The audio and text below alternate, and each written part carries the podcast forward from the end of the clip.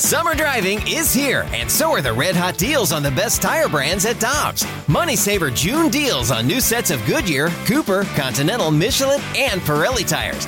Click on gotodobbs.com to find your next set of tires today.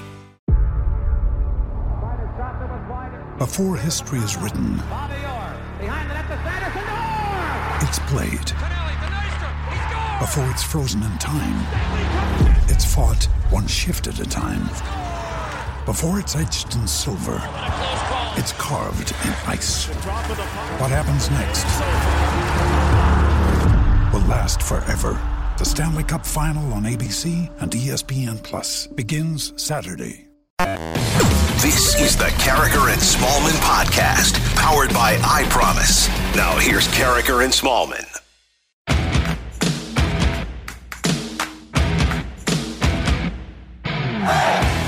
Guess what day it is? Huh? Hump day? The Cardinals up by Cinco, Cinco de Mayo. That's coming up pretty soon too, isn't it? Cinco de Mayo. When is that? Is it over already? That happens uh, on the fifth month, the fifth day, right? Cinco de Mayo. So it's coming up the next May. Get ready now. Good morning, everyone, and welcome to Karraker and Smallmon on 101 ESPN at 701. Michelle Smallmon is already crying at 701. Your time check brought to you by Clarkson Jewelers, an officially licensed Rolex jeweler. We got to play that several times today. What a beauty Mike Shannon is. One of the all-time best Get ready now. for Cinco de Mayo. Happy Cinco de Mayo. Hope you have a uh, great plan for your Wednesday, your hump day. We have a lot coming up. We've got to Ask Uncle Randy. We're going to celebrate Cinco de Mayo with a little contest in the uh, nine o'clock hour. Anthony Stalter is going to join us. You know, Michelle, that Cinco de Mayo, the birthday of our late great friend Chris Duncan. Yes. So Anthony is going to join us at nine fifteen to tell some Chris Duncan stories. Hopefully, Adam Wainwright will do that as well at eight forty-five. looking forward to that and looking forward to remembering and celebrating Chris Duncan today. Yeah, he, he was one of a kind. And don't forget, he would have turned 40 today. And in celebration of Dunk's birthday, we brought back the Dunctionary t shirt for a limited time. Now through Friday, May 21st, you can order this year's limited edition Dunctionary t shirt. Proceeds from all sales will go to support the Chris Duncan Memorial Scholarship Fund. And I know his uh, widow, Amy, is very, very excited about the scholarship fund. Thanks to CarStar, your auto body repair experts, for supporting this year's Dunctionary t-shirt campaign. Order your own very, your very own Dunctionary t-shirt now at 101ESPN.com. Head to 101ESPN.com. Not only do you get a great t shirt, but it goes to a great cause. Fantastic cause. Cardinals rained out last night. Michelle, they'll play a doubleheader today, and I know one of your favorite rules uh, that started last year, and I enjoyed it as well, was the seven-inning doubleheader, and the Cardinals will have one of those today. I was surprised at how much I enjoyed the seven inning doubleheaders last season. Those games move, they move. And baseball wants games to move, so I'm all for it. And um, unfortunately, the game got rained out last night. I was looking forward to that, even though DeGrom was scratch, wasn't going to be out there. But uh, two games today, let's do it. if baseball is going to be so dramatic in changing the history of the game, if they're going to have seven inning doubleheaders, if they're not going to allow a double uh, doubleheader no hitter, a seven inning no hitter to be a double hitter, if they're going to change extra innings, we'll never have. When I was a kid, the Cardinals played a 25 inning game in New York, and I had I was listening to the radio, and at like 3:30 in the morning, Bake McBride scores from first on a on a base hit. We'll never have that again. If we're going to change baseball as dramatically as Rob Manfred appears to want to change it, why not make every game seven innings? I am with you. I think that that's the only way that they're going to get what their ultimate goal is, which is to speed up the game and to make it more entertaining. However, that's less innings that they're going to have people buying concessions. That's less innings that they're going to have on television for commercial breaks. And uh, if you're in the bullpen, if you're a relief pitcher, you're looking at certain innings that might be your job. And a lot of people in the MLBPA will definitely fight this. That that's a great point. Yeah, the jobs will be affected by it. I do think that there would be advantages, and I also believe that because when you talk about the loss of income, within two years, their revenues because of gambling are going to shoot through the roof. Mm-hmm. And I believe all of that can be offset by the money that they'll make from gambling in game. All the losses that might be incurred from four breaks in a couple of innings would be offset. But the the PA is going to be the issue. And you're right, but then they're thinking, why would we shorten the game? Because that's that's more time people will be gambling. That's true. Yeah. It all it's it's so frustrating to me because baseball's trying to do all of these little things to speed up the game, all these little things to make the game more entertaining when the answer is very clear but it's counterintuitive to their bottom line, Right. For which us, is money. For us, a seven inning game would be better. For them, they're trying to find a way to fit seven innings, nine innings into a seven inning time frame. Exactly. Essentially. So today, your game one, 415 first pitch is Marcus Stroman for the Mets. He'll be opposed by KK for the Cardinals. And then 20 minutes after game one, this is a true doubleheader. You've got TBD versus Johan Oviedo. And we miss out on DeGrom. Bummer. Yeah. Sad. Bummer. Hope he's okay. I guess Yeah. the tests were encouraging. Um, and Randy, I've heard some tough things about TBD. Oh man, he he is tough and he's ubiquitous. He gets traded around all the time. Yeah, that's right. But he never loses a game. I never see his name in the loss column. Never. However, since the Cardinals have not seen TBD before, that's going to be problematic for them. We know how the Cardinals are sometimes when there's new pitchers in the mix. So, First time they see a guy without video on him, no chance. and I don't know if we have video on TBD. I've never seen him. He is out. He's kind of like Degrom was supposed to be. He's always listed, but then never winds up on the mound. Well, maybe TBD also won't get any run support from the Mets. could be. Yesterday, you asked several of our guests, and I think it's a legitimate question: Is Tommy Edman the MVP of the Cardinals right now, as we sit here on May fifth? And everybody agrees that he is the guy, having played second base and right field both effectively, having been a really effective leadoff hitter. And our question today is, and you can weigh in with the Rhino Shield mic drop with the 101 ESPN app. You can also send us a text 65780 to the Air Comfort Service text line who needs to be the Cardinals MVP if they're going to win in September. So by the time we get to the end of the season, is it Tommy Edman? If if if he's the guy, can the Cardinals have one, or does somebody else need to be the MVP? I'll tell you right off the bat, Michelle, and especially because of the propensity of Cardinal pitchers to get injured. And we've already seen KK miss action. We've already seen Adam Wainwright miss a start. Uh, we've already seen Dakota Hudson go down. We've seen Michael, Miles Mikolas go down. We've seen Daniel Ponce de Leon get banished. So, so far it's been Flaherty and Gant, right? when you say banished, I think Game of Thrones. I just envisioned him at the wall, you know, in a big fur coat. Not Just dead yet. oh, banished to the wall. Anyway, keep going. My opinion is that Jack Flaherty needs to be the Cardinals MVP by the time they get to the end of the season. He needs to have made 30, 31 starts. And I totally get anybody else on the team, any name. But my opinion is with the way this team pitches, Flaherty needs to be the MVP at the end of the year. That's a good one. And with all of the questions that you just outlined, if Flaherty isn't the MVP, Well done. Thank you. I try, I really tried. If he wasn't, if he's not the MVP, that might be problematic for the Cardinals. However, I'm going to pick a guy that's going to play every day, and Tommy Edman is the MVP right now. He has been sensational for the Cardinals, and that is impressive. However, if we're looking to September and we're looking towards the end of the season. Hopefully, Tommy Edman is still giving you what he's giving you. Dylan Carlson has been that much more seasoned as a player. You know what you're going to get from Goldie, the big fundy. Hopefully, Arenado is exactly what he is. I'm looking at Paul DeJong to be the MVP of this team. If he can not have those fatigue issues, if he can be the hitter, uh, provide some power, some pop for the Cardinals. When Paul DeJong goes, this lineup is a different lineup. And if you're getting ready to go into the postseason, hopefully, and Paul DeJong is rolling, this Cardinals offense is going to be a threat. All right, here's a, a very tough question for all of us. Cardinals have won five in a row without Yadi. So can Yadi be the MVP? It's a good question. Uh, he he can um, because even though Andrew Knizner has been more than serviceable mm-hmm. for the Cardinals, he's done a really really good job. I think having Yadi or Molina there adds just a completely different layer to things. I think he can be the MVP. I think so too.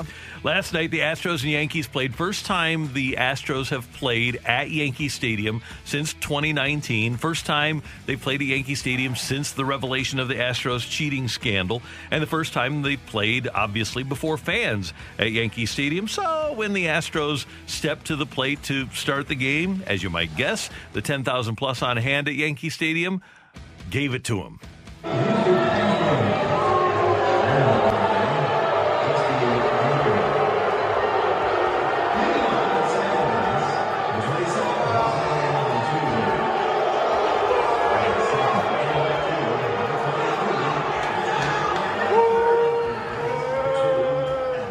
That's about 10,000 Yankee fans.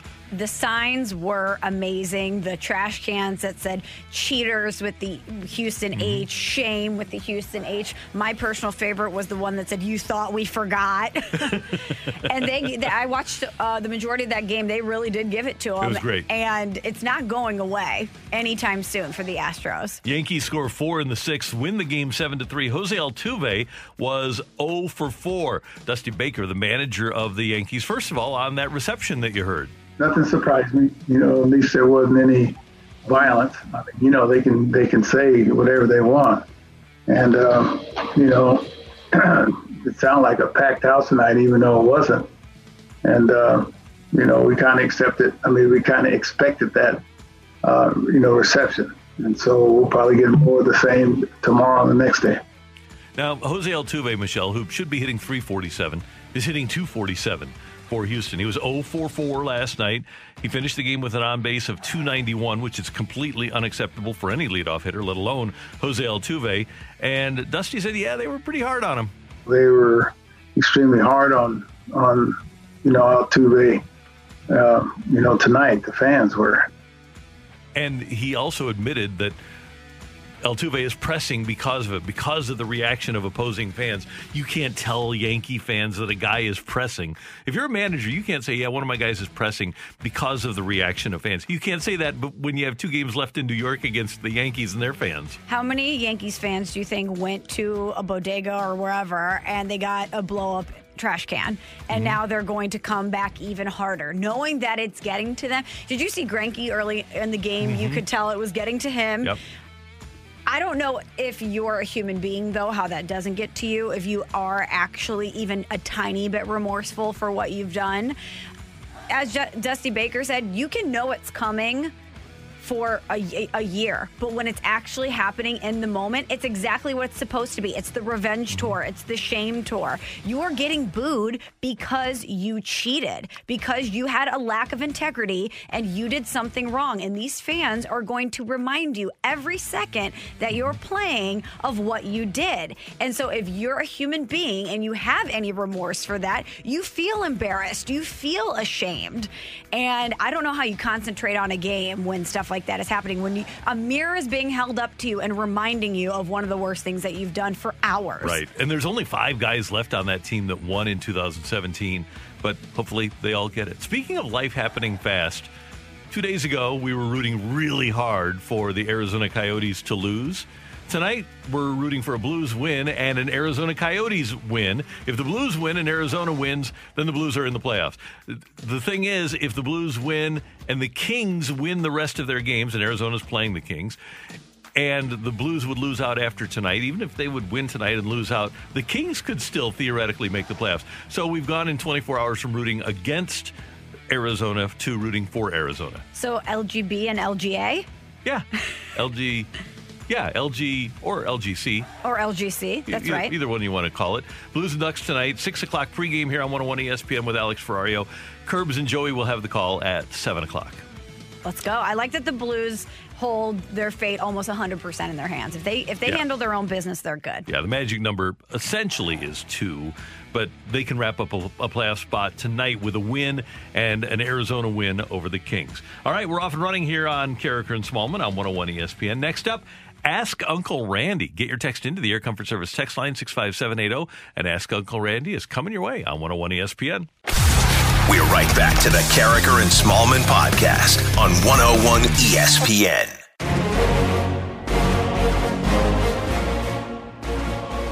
I've been around, you know. It's time for Ask Uncle Randy on 101 ESPN. Get your text in to the Air Comfort Service text line 65780. You got a question? Doesn't matter. Hey, you need some Mother's Day advice? Uncle Randy's here for Mother's Day advice. Whatever you need advice wise, now's your time to open up with your most intimate questions, and I'll try to answer them intimately. From the 636, the first one Dear Uncle Randy, my wife wants to move back to her hometown of 1,200 residents, four hours from St. Louis. I have no desire to do this. What can I say that will convince her not to move? Or that we shouldn't move? This is one that is very difficult because ordinarily, where the wife wants to go, the husband lands. But 1,200 residents is n- not a place. If you grew up in a city, it's really hard to adjust to 1,200 residents. So I, I'm going to fall back, Michelle, on the.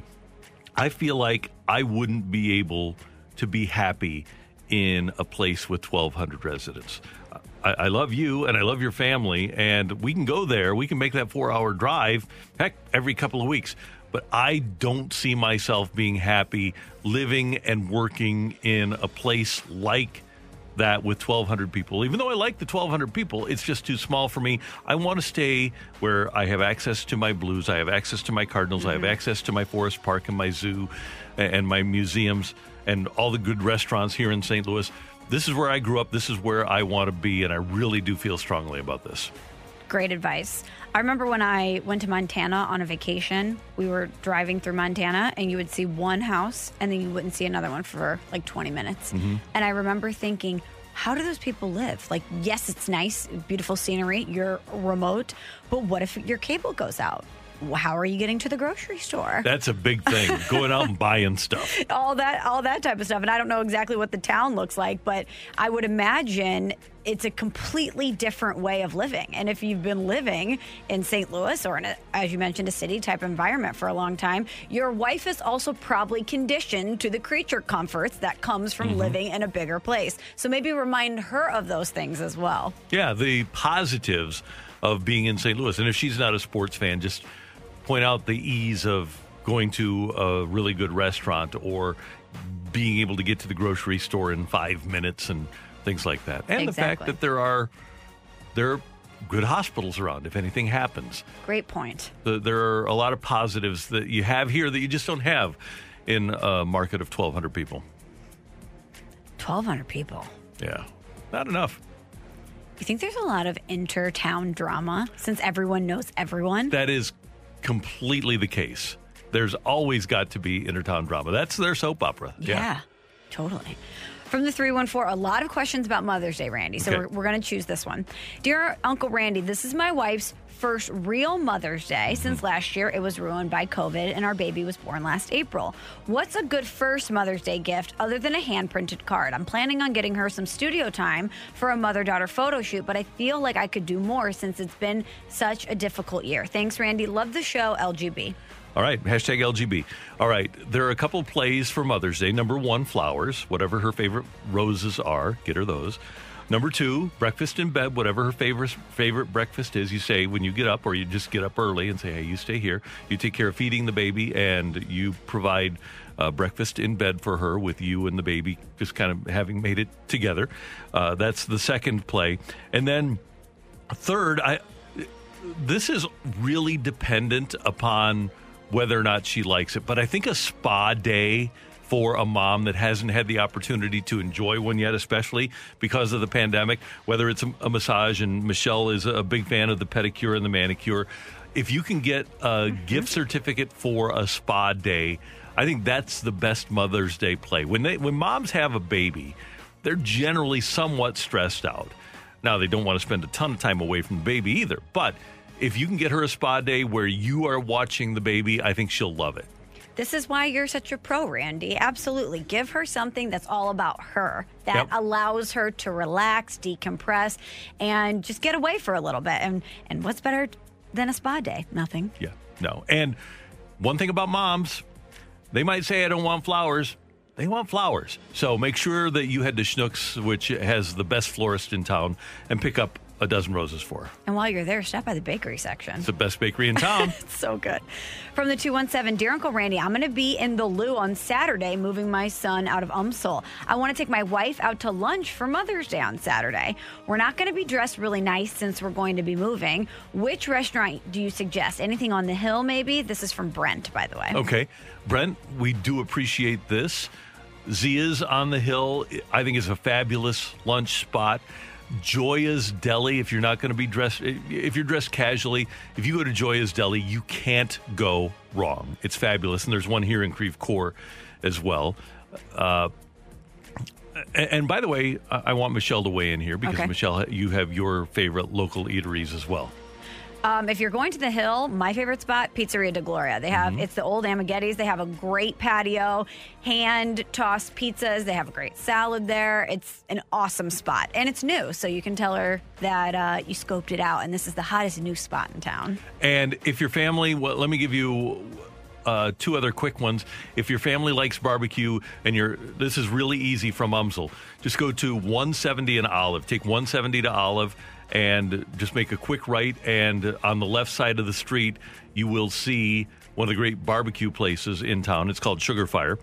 Yes. Uh, our friend Mike Johnson with Sugar Fire. That's fantastic. And then if you come a little bit further down and you make your way into Clayton, and you can dress casually, and they've got a beautiful patio.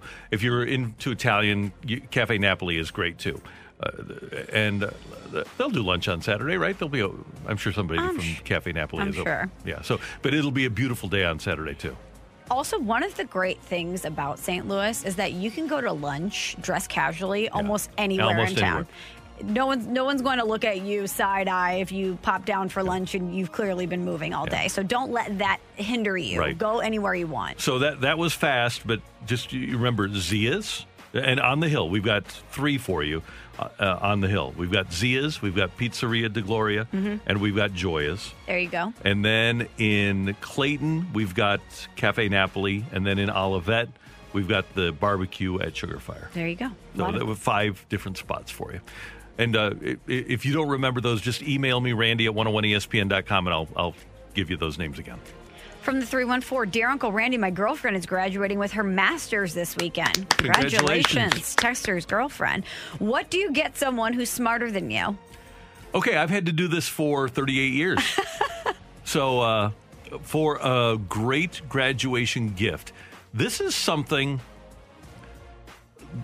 because she's moving into the business world, and I know the business world has changed, but if she's going to be working in an office atmosphere, and ask for her help for, for this, but get her something that she can carry her work stuff in uh, a bag with for her computer, for her her stuff, any notebooks or anything like that, and let her share in the decision because any woman you don't you you're a guy you don't want to pick this out, but say here this is what I want to get you for your graduation because I know you're moving into the business world and I know you're going to need this. This is a practical item that she'll love, and every day she sets it down, she'll think of you. Great gift, Randy. You are a really good gift giver. Anytime people are asking about what gift to give for whatever occasion, you've got the correct answer up your sleeve. Because I've been there. So good. so good.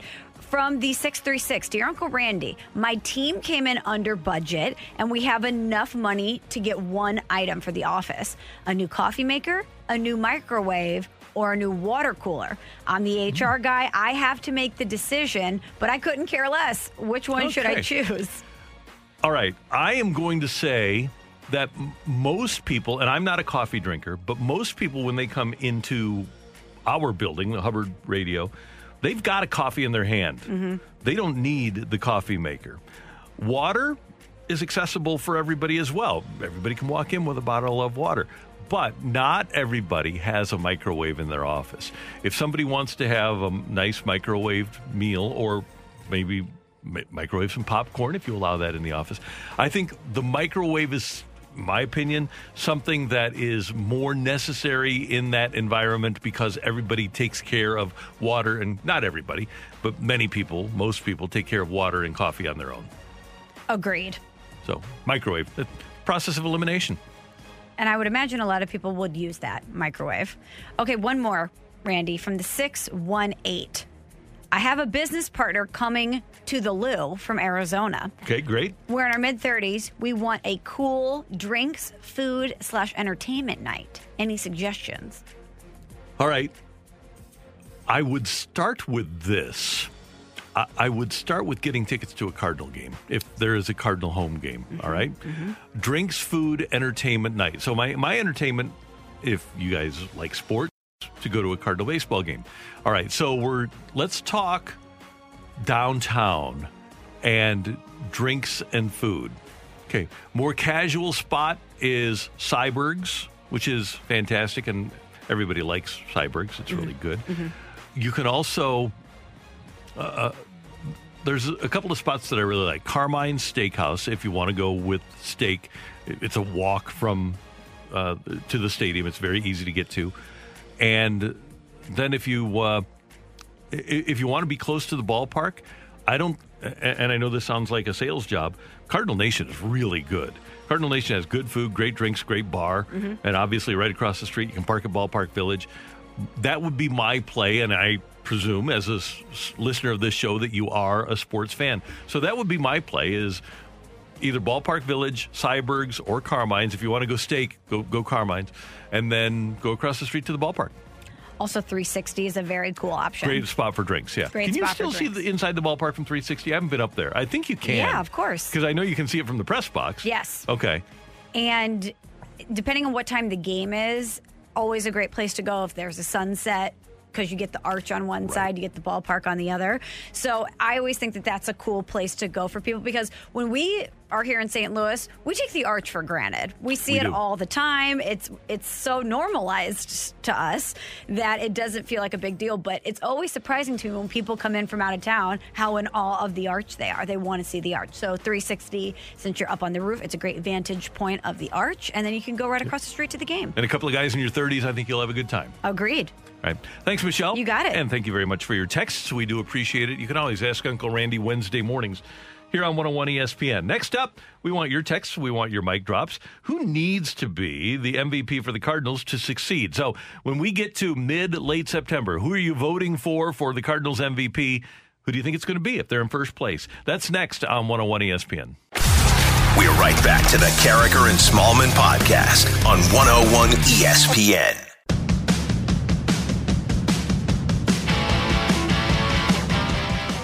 Michelle and Randy, and we invite your mic drops and text to the Air Comfort Service text line 65780. oh. Who needs to be the Cardinals' most valuable player if they're going to be a winner this year? You can also use, as we mentioned, the 101 ESPN app and use the Rhino Shield mic drop feature.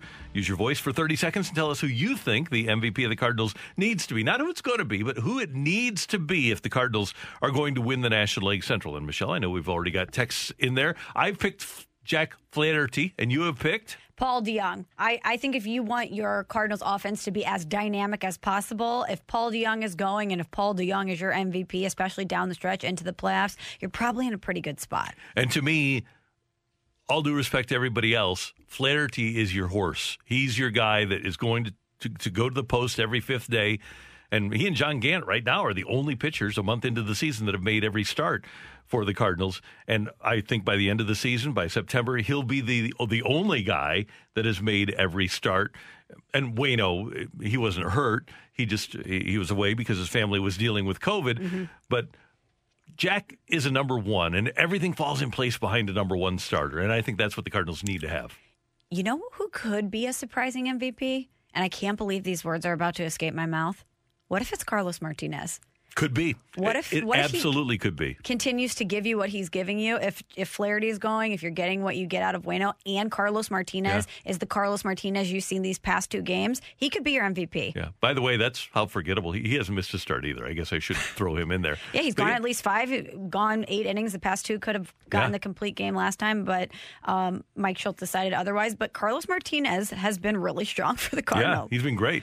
All right, what are the listeners thinking? From the 618, for me, the MVP has to be Goldie. MVP would mean we're getting the Arizona Goldie and not just a good first baseman, which is what we have now. Let's not overrate the player the Cardinals have now. Goldie is so capable of getting hot and by the end of the season being a 920 OPS guy with 30 homers and 100 RBIs. And that's how hot he gets. Even though he's not off to the best start, he can still be that guy. He's capable of being the league MVP. And I think he can still be the Cardinals' best player. He or Arenado can be the best player. I'm going with the term valuable mm-hmm. here. And I do think that the I I think they need Goldie and Arenado to be great to to win. I don't know if they're in the race unless those guys are, which makes them really valuable. But yes, I I would say that if Goldie has and his OPS right now is in the sevens, right? I think I'll, I'll double check it here. I don't think that you can to, to agree with the texter. I don't think that Goldschmidt can have a 700 OPS and the Cardinals can win. I don't think that can happen from the 636 along the same lines of what you were just saying, Randy. I know it's going to be the easy answer, but I think the MVP has got to be Arenado. The Cardinals have several really good, even some great players, but Nolan Arenado is one of the best players in baseball. If he's having an MVP caliber season, the Cardinals will be successful. Agreed. And no, well, I, I, if he's having an MVP quality season, yes, the, the, Cardinals can be successful, but can they be the division champs? And uh, uh to give you those numbers. Right now, Goldie has a 652 OPS. Arenado is at 821. If both of those guys are at 850, 860, I think that the Cardinals will be okay. I don't think that in the long run, over the course of six months, if Goldschmidt's got a 652 OPS, I think they'll be in a little bit of trouble. From the 618, the MVP needs to be Bader or Carlson. The Cardinals have and need extra offense and production. We know what the other others are capable of. We need a surprise candidate for the Cardinals to be successful. And I would think that Carlson is capable of it as a rookie switch hitter, hitting number two, scoring a bunch of runs.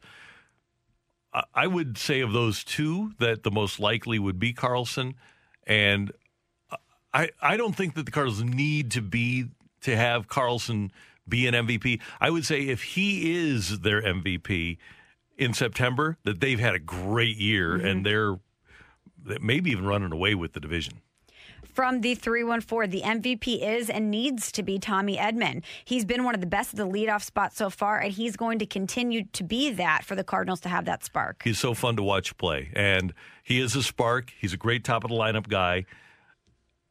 My thing is, I think he is right now but I think if he is the MVP at the end of the season, if he if he's your team MVP, then you've had disappointing years from other guys and you're probably not winning the division. Michelle, let's get a mic drop. This is Lisa who has joined us via the 101 ESPN app on 101 ESPN.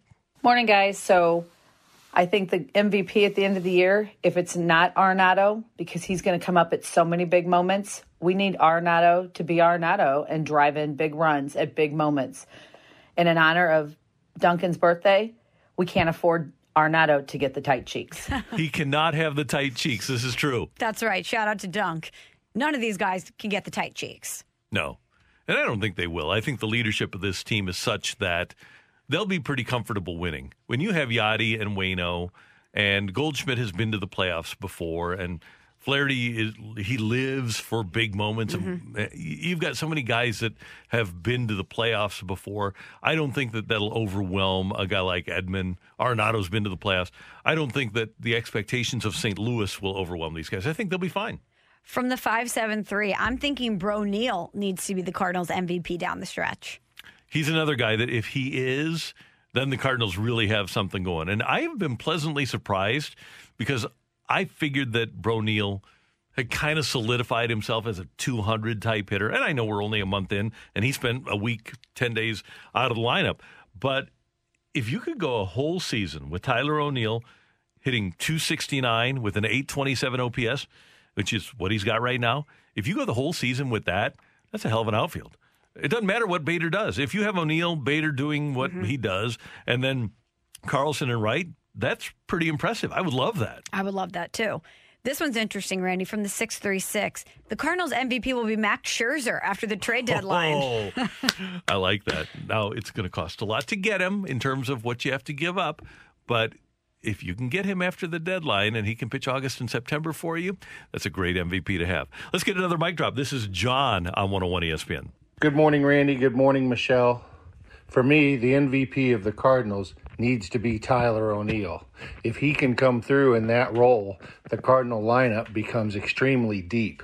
You can have Edman and Carlson leading off. We see that they're going to hit. We know what the big two are going to do. You bat O'Neill fifth, Molina sixth.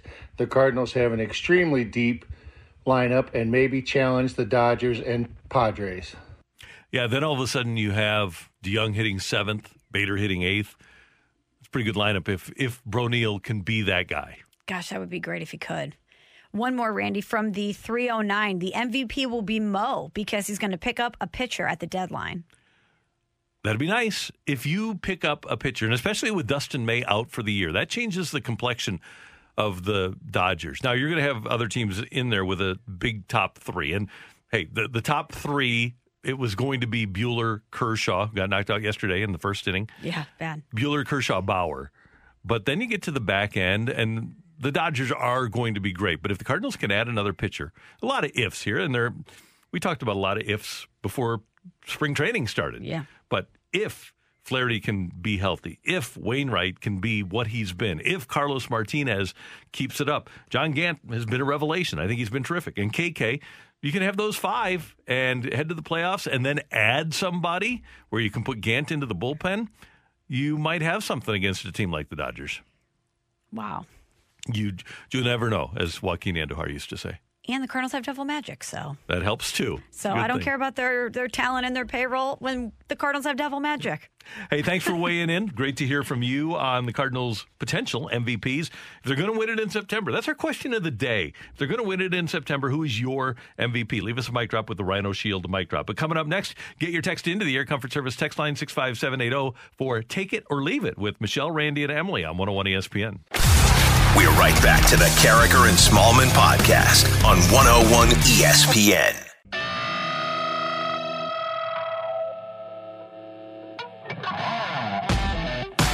Six five seven eight zero is the Air Comfort Service text line for Take It or Leave It on 101 ESPN. Michelle Smallmon, Emily Butcher, Randy Karraker with you. And Michelle, yesterday, Terry Bradshaw joined Colin Cowherd on the Herd Show on Fox Sports Radio, and they talked about Aaron Rodgers. And Terry Bradshaw says about Rodgers being bothered by the fact that the Packers took Jordan Love last year.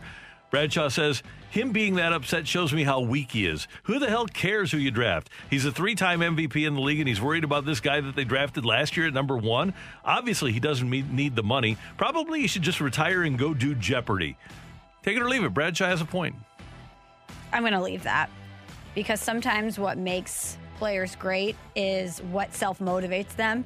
And if if the Jordan Love thing is what propelled Aaron Rodgers to an MVP type season, I don't want to change his mental makeup. Now I know he's upset and I know he's using it as leverage right now against the Packers, but the great ones are always wired a little differently mentally. You have to be to dedicate your life to your craft. And I think that that's a part of what makes him great. But if you do believe you're great, then it shouldn't matter if they trade for Russell Wilson to be your backup. You aren't threatened by that guy. You aren't bothered by that guy. You just go out and play. I don't think it's that he's threatened. I think he takes it as complete disrespect. And he knows the situation that he's in and the power that he has. And he knows that they cannot win without him. So he's using this as motivation to get the GM fired. Yeah. He's he's got an all-time grudge holding ability. He really does. I do think that it might be beneficial for him. You, know, you say they can't win without him. Well, they won without Brett Favre. True. But is Aaron Rodgers or Aaron Rodgers to Brett Favre? I don't know if Jordan Love is to Aaron Rodgers what Rodgers was to Favre. We certainly didn't know that in 2005. Good point. Okay, Randy. So um, let's talk about the Cubs for a second. Go Cubs. Go. So, so the Cubs have beat the Dodgers over the past few few days, and uh, which is interesting because so far this season not great. Fourteen and sixteen, they're third right now in the National League Central. But don't look now. Chris Bryant is back. He was named the National League Player of the Week for his performance last week. He seems to be back to his MVP type form. Take it or leave it. Chris Bryant's resurgence is going to change his trajectory and his future with the Cubs. I'm going to leave it, it with the last three words with the Cubs. I I do think it'll change his trajectory in free agency. I think he'll make more money, but I don't think the Cubs have any intention of paying him regardless of how good he is, and I believe he gets traded at the deadline. I know that he's auditioning for a lot of other teams right now, and it's great to see him in an MVP type form again. But imagine the blowback that the Cubs are going to get in Chicago Oh. when Chris Bryant is playing at this level and he's clearly so beloved there, and then they're going to move him. Yeah. Then he's going to be gone. And then in free agency, probably winds up in Atlanta or Washington. It's going to be brutal Yeah, for them. for them. Yeah. for them. I hope he stays in the National League so he can come here a few times a year and be bored. yeah. I wonder where he's going to end up. I, I would pick Atlanta or Washington. I think those are the probably the two that have money and a need at third base. Okay, well, neither one of those cities is boring, so I No. can't really give a jab there, No, unfortunately. unfortunately. Emily, what do we have?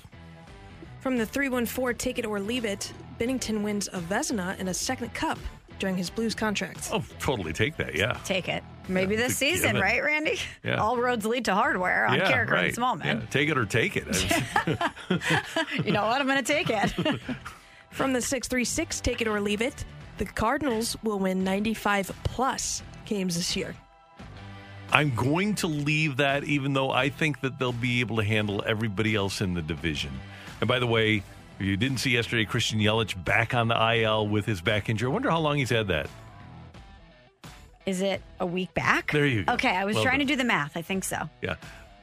So the Cardinals theoretically could dominate this division. I'll I'll, I'll take that because I know the Brewers pitching is great. I don't think this division, spe- specifically Cincinnati, Mhm. is going to be as good as I thought it was. Feast on the Reds and the Pirates. Yeah. And likely the Cubs Yeah. Mm-hmm. in certain points. You know what? I thought it was going to be closer to 90, but I'm going to go ahead and take it too. Positive. From the 636 Take It or Leave It, Schwarber, Lester, Bryant. The, the Nationals are becoming the Washington Cubs. Oh yeah, I'll take that. Definitely. Yeah, they're like Cubs East. Right. Yeah. Schwarber, Lester Bryant. They'll get somebody else too. They'll they'll have another former Cub before you know it. Maybe Rizzo. Maybe. No, I think they're going to hang on to him. Can you imagine being in his position? All your buddies that you went on this great ride with and that was supposed to be the foundation of the dynasty are, are either on the move or potentially on the move, and you're going to be the last guy standing? Yeah. Now, he turned down 60 over four from the Cubs. Take it or leave it. Rizzo gets a better contract than that, whether it's with Chicago or somebody else. I'm going to take it. I am too.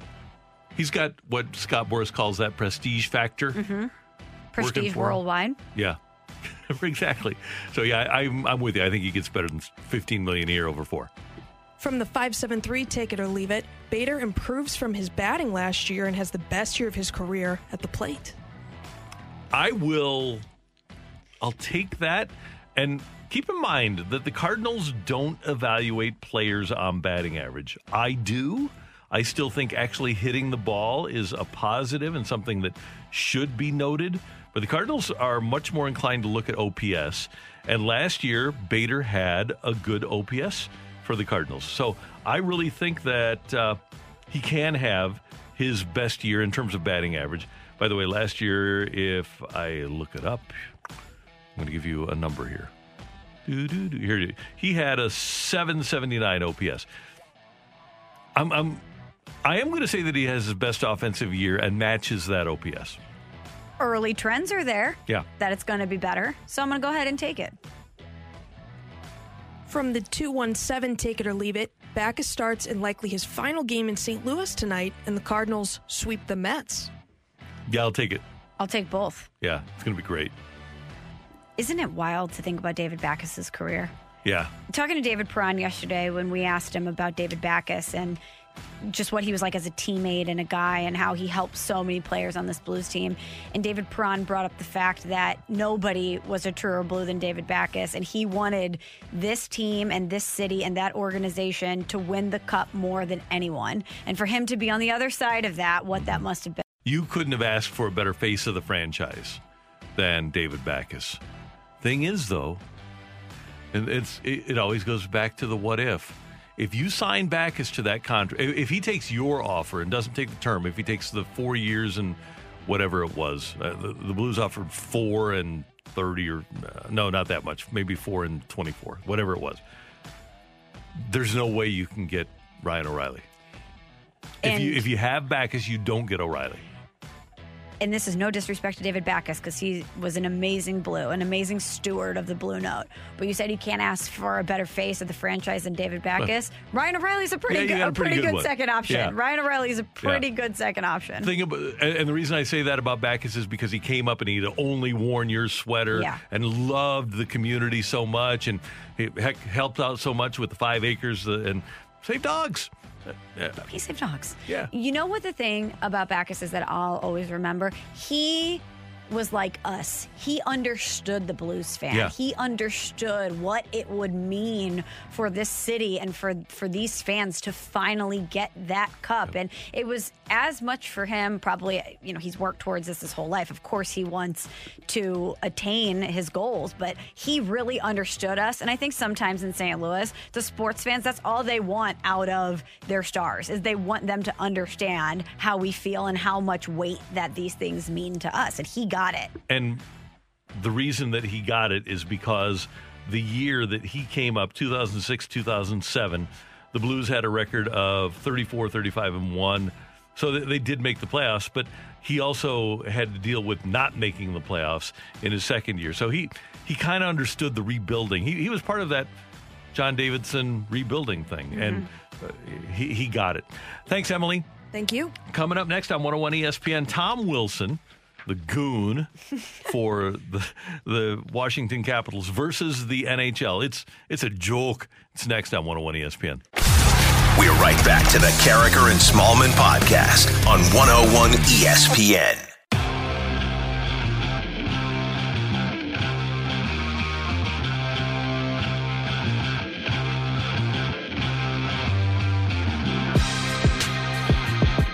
Six on this Wednesday, Cinco de Mayo, 2021. Glad you're with us on Karraker and Smallmon on 101 ESPN. It is May 5th, It is. fifth day of the fifth month, Cinco de Mayo. Yesterday, we didn't really lean into Star Wars Day. May the 4th be with you. We did not. We're going to lean into Cinco de Mayo today. Oh, big time. Yeah, we've got some Cinco de Mayo fun coming up. Speaking of fun, one time Mario Lemieux famously called the National Hockey League a garage league, mm-hmm. and they oftentimes do very little to allow us to dispute the fact. And yesterday was one of those days. On Monday night, Capitals forward Tom Wilson, uh, in a scrum in front of the net, punched Rangers forward Pavel Buchnevich in the back of the head while he was face down on the ice. And then he grabbed the hair of uh, the best player for the Rangers, Artemi Panarin, and caused him, injured him, and caused him to miss the rest of the season. How did the league react after that entire incident? Well, they didn't have a hearing, and he threw Panarin to the ice in the scrum, and he's out for the year. Didn't have a hearing, and he was fined five thousand dollars. This is a guy that nearly killed Oskar Sundqvist a few years ago. He's been suspended seven times by the league, and you get the idea, Michelle, that the league is saying, well, you know, we can't control him, so all we're going to do is fine him, and so he was only fined $5,000. He wasn't suspended at all by the league. The Rangers last night issued a statement saying, quote, the New York Rangers are extremely disappointed that Capitals forward Tom Wilson was not suspended for his horrifying act of violence last night at Madison Square Garden. Wilson is a repeat offender with a long history of these types of acts, and we find it shocking that the NHL and their Department of Player Safety failed to take the appropriate action and suspend him indefinitely. Wilson's dangerous and reckless actions caused an injury to Artemi Panarin that will prevent him from playing again this season. We view this as a dereliction of duty by NHL head of player safety George Parros and believe he is unfit to continue his current role. So, the Rangers, President John Davidson, our guy, have called for the head of George Parros, the director of player safety for the NHL, and the Rangers and John Davidson are 100% correct. He's a repeat offender. This is not the first time. This is not the second time. We know who Tom Wilson is. And to fine him $5,000 for this is laughable. How much money does he make? Oh, wait, millions of dollars. You think that $5,000 is anything to him? That in any way this is a punishment levied against him? Or more importantly, will dissuade him from this behavior moving forward? No. This is a guy that does not care about the safety of other players in the league. And the fact that the league didn't do anything from a suspension standpoint or really put their foot down here to make a statement against Wilson and against hits like this and behavior like this is really embarrassing. Yeah, it's really bad for the league. And when you look at his history, it's ridiculous. And obviously, the the hit on Oskar Sundqvist is something that we take personally here. He he also got Sammy Blais and got suspended for that one too. I, I don't know how you can say he doesn't deserve to miss time for this. You hit him where it hurts the most with playing time. Exactly. Five thousand dollars, and you mentioned the, the fine if somebody makes $100,000 a year, that's $20. So for him, that's what a $5,000 fine is. It's absolutely ridiculous. And I hope the Rangers are able to go to the rest of the league and say, hey, we got to stop this. This is just. It's not fair to the other players in the league. It's not fair to the other teams in the league. The Rangers were on the outside looking in, but they were hoping for a playoff spot, and they lose their best player. And uh, we get a text that says, hey, this is why we need an enforcer. Well, we don't have enforcers anymore. The reality of the situation is we aren't going back to having enforcers. And why not? And why not? Well, because the league doesn't want fighting. Okay, and why don't they want fighting? Because they want to protect the safety of players. Right. But then you're going to let Tom Wilson engage in this behavior over and over and over again. It seems pretty counterintuitive to remove enforcers from the game, but then let Tom Wilson skate by and continue to injure players. He should be suspended for the rest of the season and the first round of the playoffs. So, however, let's see how many games they have left. It should be at least a 10 game suspension for Tom Wilson. And he gets a $5,000 fine. It's absolutely ridiculous. And they're going to make the playoffs. They have four games left. So, four games and the first round of the playoffs. That, at the very least, should be what his suspension is Agreed. But he's not getting suspended. And the Blues will not have to see them until the finals, and that's when they can beat him up. The Blues will try to clinch a playoff spot tonight. What the Blues need is a win over Anaheim here on 101 ESPN, 6 o'clock pregame, 7 o'clock faceoff. And then after their win over Anaheim, they need Arizona. Yes, they need Arizona to win their game against the Kings, so the Kings can't catch the Blues. If the Blues win, Arizona can't catch them. If the Blues win, LA theoretically still could if they win the rest of their games. So you're rooting for the Blues tonight and the Coyotes. It's weird, but it's true. LGBNC. Yeah, LGBC Coyotes. There you, we got it. LGBC. That is Michelle. I'm Randy, and that is your fresh take on 101 ESPN. Next up, you're killing me, Smalls. We're right back to the Karraker and Smallmon podcast on 101 ESPN.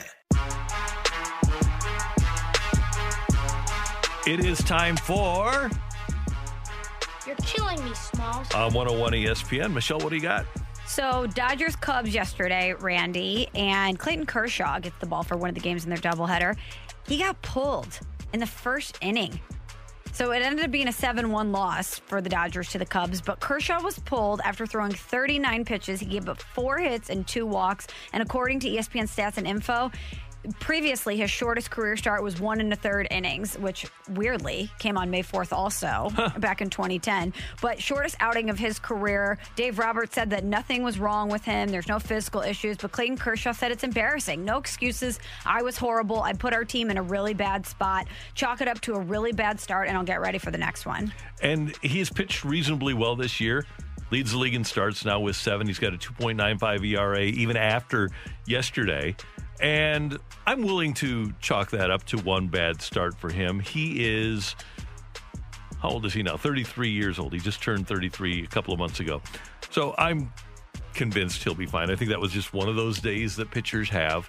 And I do with a guy like that, I chalk it up to being bad. Is he going to be what he was, where he was winning 22 games and winning a Cy Young every year? No, he's probably right now the number three starter on his own staff. But most teams would take him as the number one on their staff. Right. So I, I'm not worried about him losing, even to this year's Cubs. How many teams in baseball do you think would take him as their number one? At least 22, 23. I was going to say 20, at least 21, over Yeah. 20. Yeah, definitely. So Uh, he's and by the way, just his last full season, and we all know about the postseason success, but a lot of teams would like to have him to get him to the playoffs, right? Yep. He went 16 and 5 with a 3.03 in 2019 in his last full year. interesting. So he's had 364 career starts, and he has only allowed, other than yesterday, four runs in the first inning one other time. and it was during his rookie season in 2008. He has been phenomenal. And a couple of years ago, you could have made the argument that he was the best starting pitcher of all time. Mhm. And his last several years, since his last Cy Young Award, actually, since the last time he led the league in ERA at 2.31 in 2017, his numbers aren't what they were. But it wasn't too long ago where he was in the conversation for best starter of all time. And even now, he's top five starters of all time.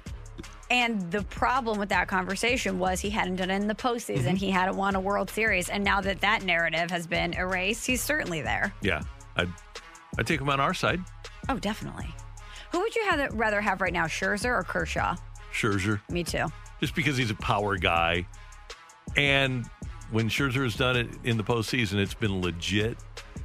He's just a, a, a power pitcher, and power pitchers generally succeed in the playoffs. You're killing me, Smalls. So Terry Bradshaw, Randy, has not held back with his thoughts about Aaron Rodgers. So a couple days ago, he was on 670 The Score in Chicago, and the host there on Parkins and Spiegel asked him about his thoughts on on Aaron Rodgers wanting to get out of Green Bay, and he said, "Well, he's just dumber than a box of rocks, isn't he? I mean, he signed that contract. He didn't have to sign that extension. He got all that money. I don't know what happened there. They drafted a kid last year, and he wasn't happy about it. He goes out, he becomes the MVP of the league, and now he wants out. Now he's claiming that they would trade him or what? I don't know. But listen, Aaron, if I'm Green Bay, if I'm Green Bay, I call his bluff. I don't budge. I do not budge. So, pretty strong words from Terry Bradshaw. Then yesterday, he goes on with Colin Cowherd and he doubles down on his thoughts with Aaron Rodgers. Aaron Rodgers is phenomenal. Look, he's an incredible player. But I could sit here and tell you right now, he has probably uh, the worst footwork I've ever seen for a starting quarterback. I mean, he.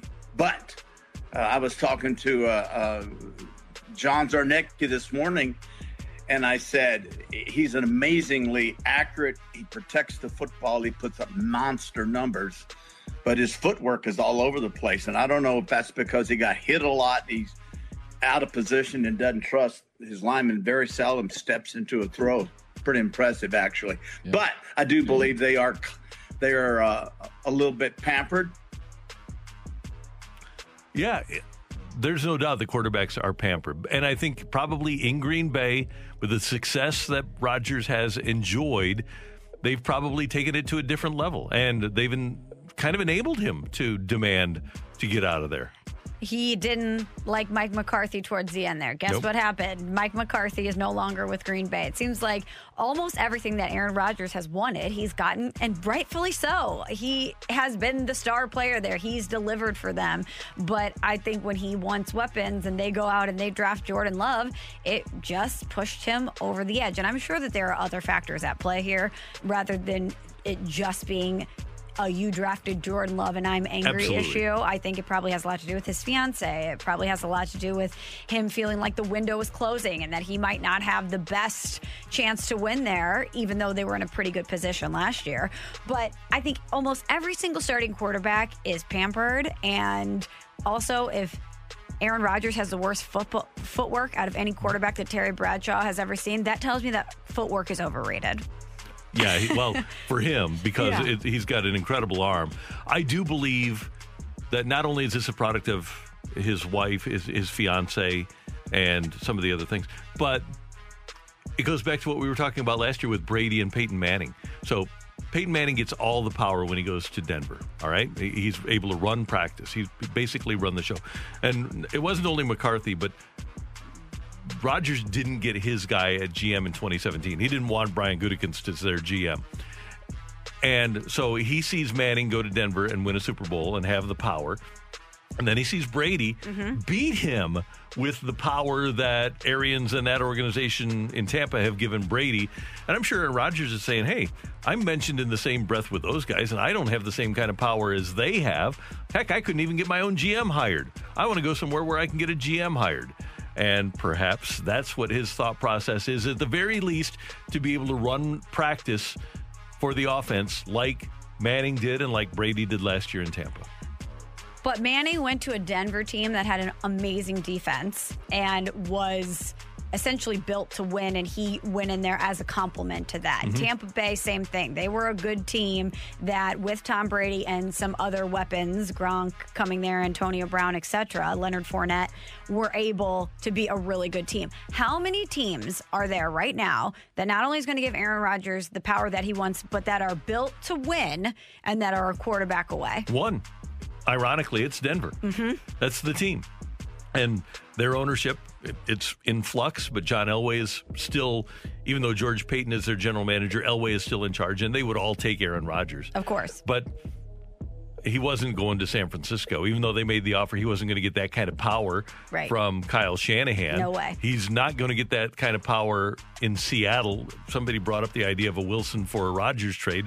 Well, John Schneider, the GM of the Packers, learned at the foot of Ron Wolf, uh, the GM of the Seahawks, l- learned his stuff. He came from the Packers. He's got the same thought process as the Packers do. That owners own, general managers, general managers, coaches coach, players play. It's not happening in Seattle either. There are no other West Coast teams for him to go to. So it seems like Denver would be the one. Pretty narrow market, though, if you're Aaron Rodgers. Yeah. And if you're Denver and you know that, you lowball.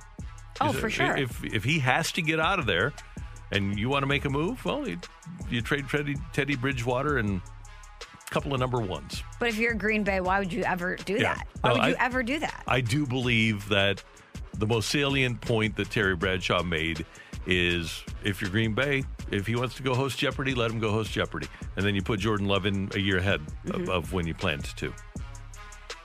And you better hope that that works out. You better hope that Jordan Love, when he does finally get his shot, is everything you thought he would be. Yeah, and that means you have to have been good. You have to be as good as you think you are too. Exactly. You're killing me, Smalls. Okay, one more quarterback note, Randy. So the Texans, they used their first pick in the draft to draft Stanford quarterback Davis Mills. And Adam Schefter reported that they did this because Deshaun Watson is not coming back to Houston. He's never going to play in Houston again. He said the Texans, using that pick, drafting a quarterback with their 67th overall selection, they could say it's the best player on the board or whatever they want. But the fact of the matter is, there's still people in league circles who believe Deshaun Watson will not play this season.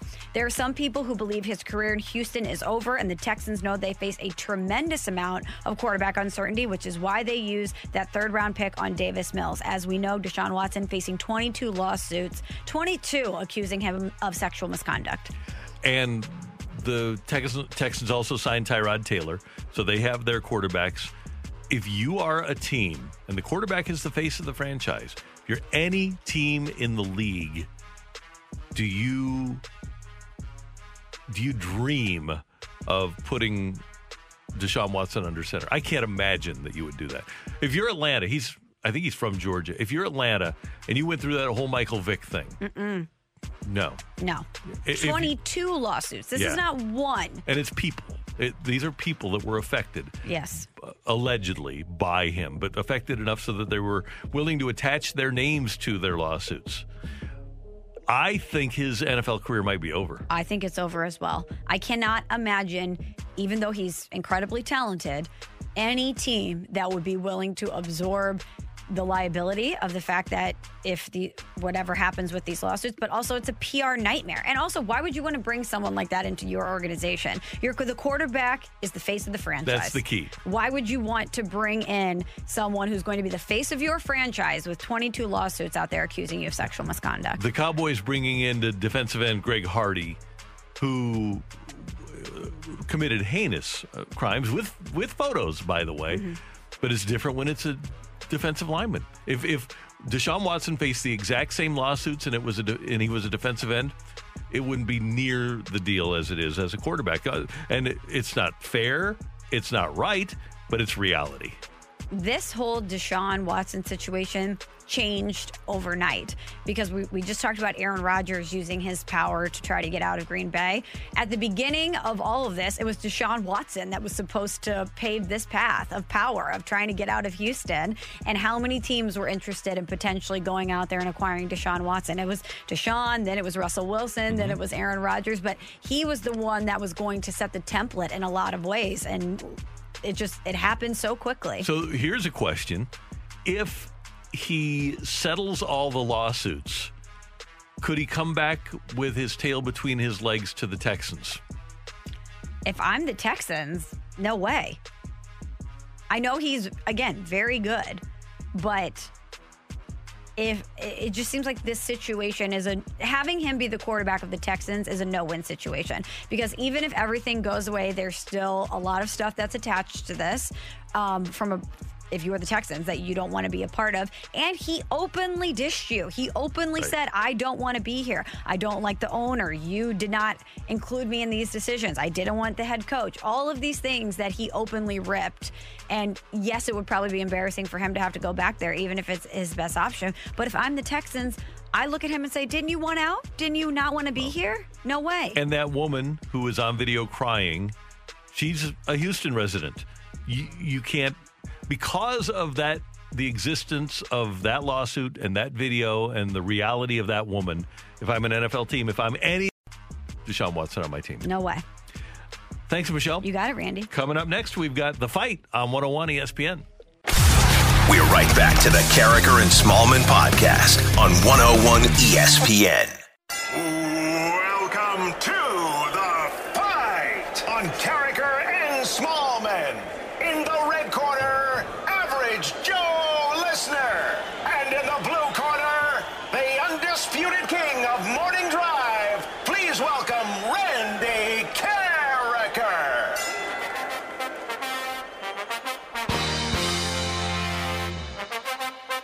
Welcome back to Karraker and Smallmon here on 101 ESPN. It's 836. That time check brought to you by Clarkson Jewelers, an officially licensed Rolex jeweler. It's time for the fight. Let's welcome in Randy's challenger today. AJ is with us. AJ is going to be taking on Randy on this hump day. What's up, AJ? How you doing? I'm doing good, Michelle. How are you? I'm doing wonderful. Thanks for asking. Okay, AJ, Yeah. how, how confident are you in the fight today? I'm feeling uh, feeling either all of them or one of them. Oh, all or nothing, all or one. Okay. Well, hopefully it's all, AJ. Good luck to you. Thanks. Question number one. Happy 51st birthday to East St. Louis native LaFonso Ellis. Ellis was drafted fifth overall in the 1992 NBA draft by which team? Was it the Miami Heat, the Atlanta Hawks, or the Denver Nuggets? Um, go with the uh, Atlanta Hawks. Which pitcher allowed Yadier Molina's first career home run? Was it Matt Wise, Jorge De La Rosa, or Ben Hendrickson? Uh, uh, let's go Jorge De La Rosa. AJ, you might not have known this, but Cardinal starter Adam Wainwright, he's going to join us coming up next at 8:45 right here on Karraker and Smallmon. So after you're done with the fight, you're going to want to be tuned into that. Major League pitcher and former Mizzou Tiger Kyle Gibson is the VP of Big League Impact, which is Adam Wainwright's nonprofit organization. Which mm-hmm. team is Gibson currently in the starting rotation for?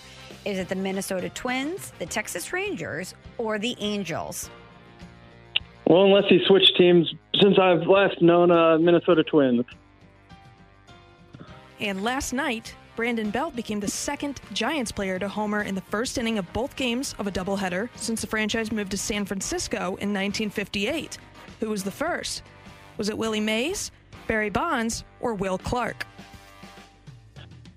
Uh, those are all good uh, choices. Um, let's go with uh, Willie Mays. Okay, we're checking our score here. So, AJ, you said it was going to be all or one. And I have to tell you, you were correct with your prediction there. I'm not going to tell you which one, but you definitely got one. One. I'm leaning one towards the one, so. Well, we'll you know. Randy, please say what's up to AJ. AJ, good morning. Great to have you with us. How you doing this morning? I'm doing good, Randy. How are you doing? Doing great. Thanks for listening. Thanks for playing. Thank you. Randy, question number one. Yes. Happy 51st birthday to East St. Louis native LaFonso Ellis. Mm-hmm. Ellis was drafted fifth overall in the 1992 NBA draft by which team? I think it was the Nuggets. I'm going to go with Denver. Which pitcher allowed Yadier Molina's first career home run? Back in 2004. I don't remember, so I'll do the lifeline. Was it Matt Wise, Jorge De La Rosa, or Ben Hendrickson? Okay, this doesn't help me much, but I'm going to try Matt Wise. Randy, as you know, Adam Wainwright's going to join us coming up next at 8:45 right here on Karraker and Smallmon. Major League pitcher and former Mizzou Tiger Kyle Gibson is the VP of Big League Impact, which is Wayno's nonprofit organization. Which team is Gibson currently in the starting rotation for? Texas Rangers. And last night, Brandon Belt became the second Giants player to homer in the first inning of both games of a doubleheader since the franchise moved to San Francisco in 1958. Who was the first? First inning. Okay, I'm, uh, I've got only two choices here. It's a coin flip, and Who are the choices? Bonds and Mays. Okay. And I will go with Barry. Emily, bring it. The winner and still champion of the fight, Randy Karraker. The fight sponsored by Ryan Kelly and HeroLoan.com. Check out how they help veterans and service members at the new and improved HeroLoan.com.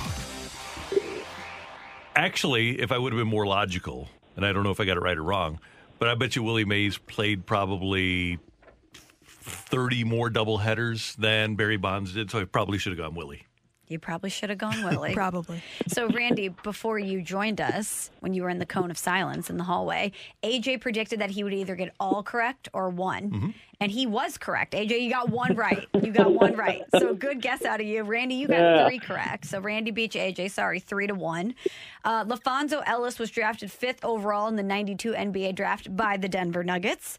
Yadier Molina's first home run was allowed by Matt Wise. It was September 23rd, 2004 versus the Brewers. Top of the eighth inning, solo home run for those keeping score. Um, let's see. Former Mizzou Tiger Kyle Gibson is in the starting rotation for the Texas Rangers. So far this season, he's 3 0 with a 2.40 ERA.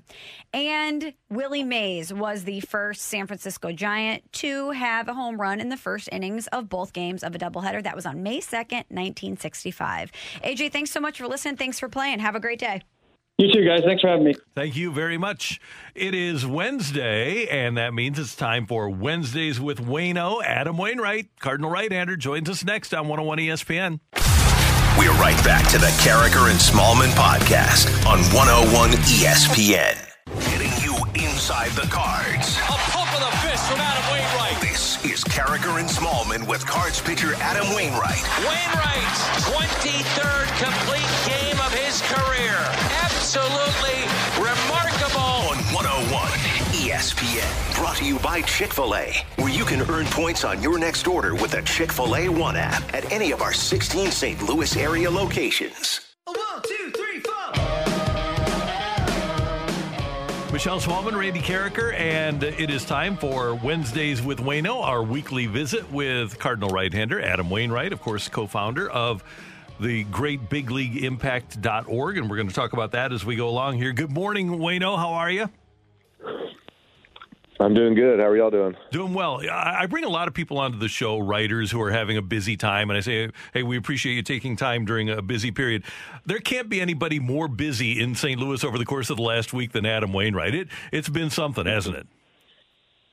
It's been something, man. It has, and it's uh, it's relentless. You know, I thought I thought that uh, we were kind of over the over the hump with my wife, and she was uh, turning a corner, and then I I got home after the game from pitching, and and uh, she took a, a turn the wrong direction, and had to get her back into the to the hospital, and and uh, so yeah, that's where we're at right now, and to just make sure she's doing good. But she's the doctors are on it. We got the best doctors here in the world in St. Louis, so um, they're taking care of things. Well, that's good to know, Adam. We're certainly sending your wife and your family thoughts and prayers. Hopefully, she has a speedy recovery. But I want to ask you about being in charge of all of your kids as as a solo parent while your wife is recovering, being in charge of all of your kids. Because I know when my dad was in charge and my mom wasn't there to rein things in, sometimes kids are allowed to get away with a little bit more when dad is in charge. So, is there anything that you let your kids do since you're in charge that normally they wouldn't be allowed to do?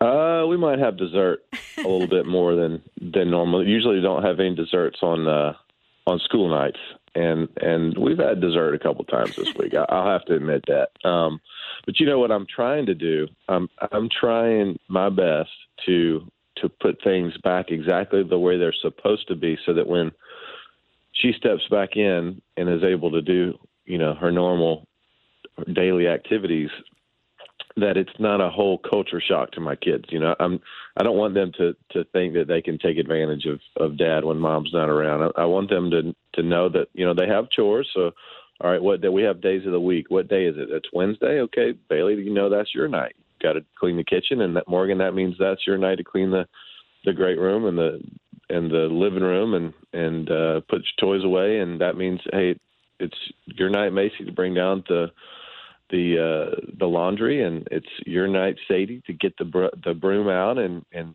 sweep up a little bit. I mean, you know, there's things that they're supposed to do that that make the house work that. uh that we're trying to get back on track with. And Adam, one more thing about this because you made a shout out to moms, and especially on Mother's Day week, you you've had to to do that. I, I know a lot of dads do that when moms travel. I've I've had to do it before, but once you're thrown into that fire, what moms do and the organization it takes to do what they do is remarkable. It is remarkable, and it's it's. uh it, you know, it's one thing to do it for like a day. And you're like, yeah, I, I got this. What's the big deal? You know, I can do all this.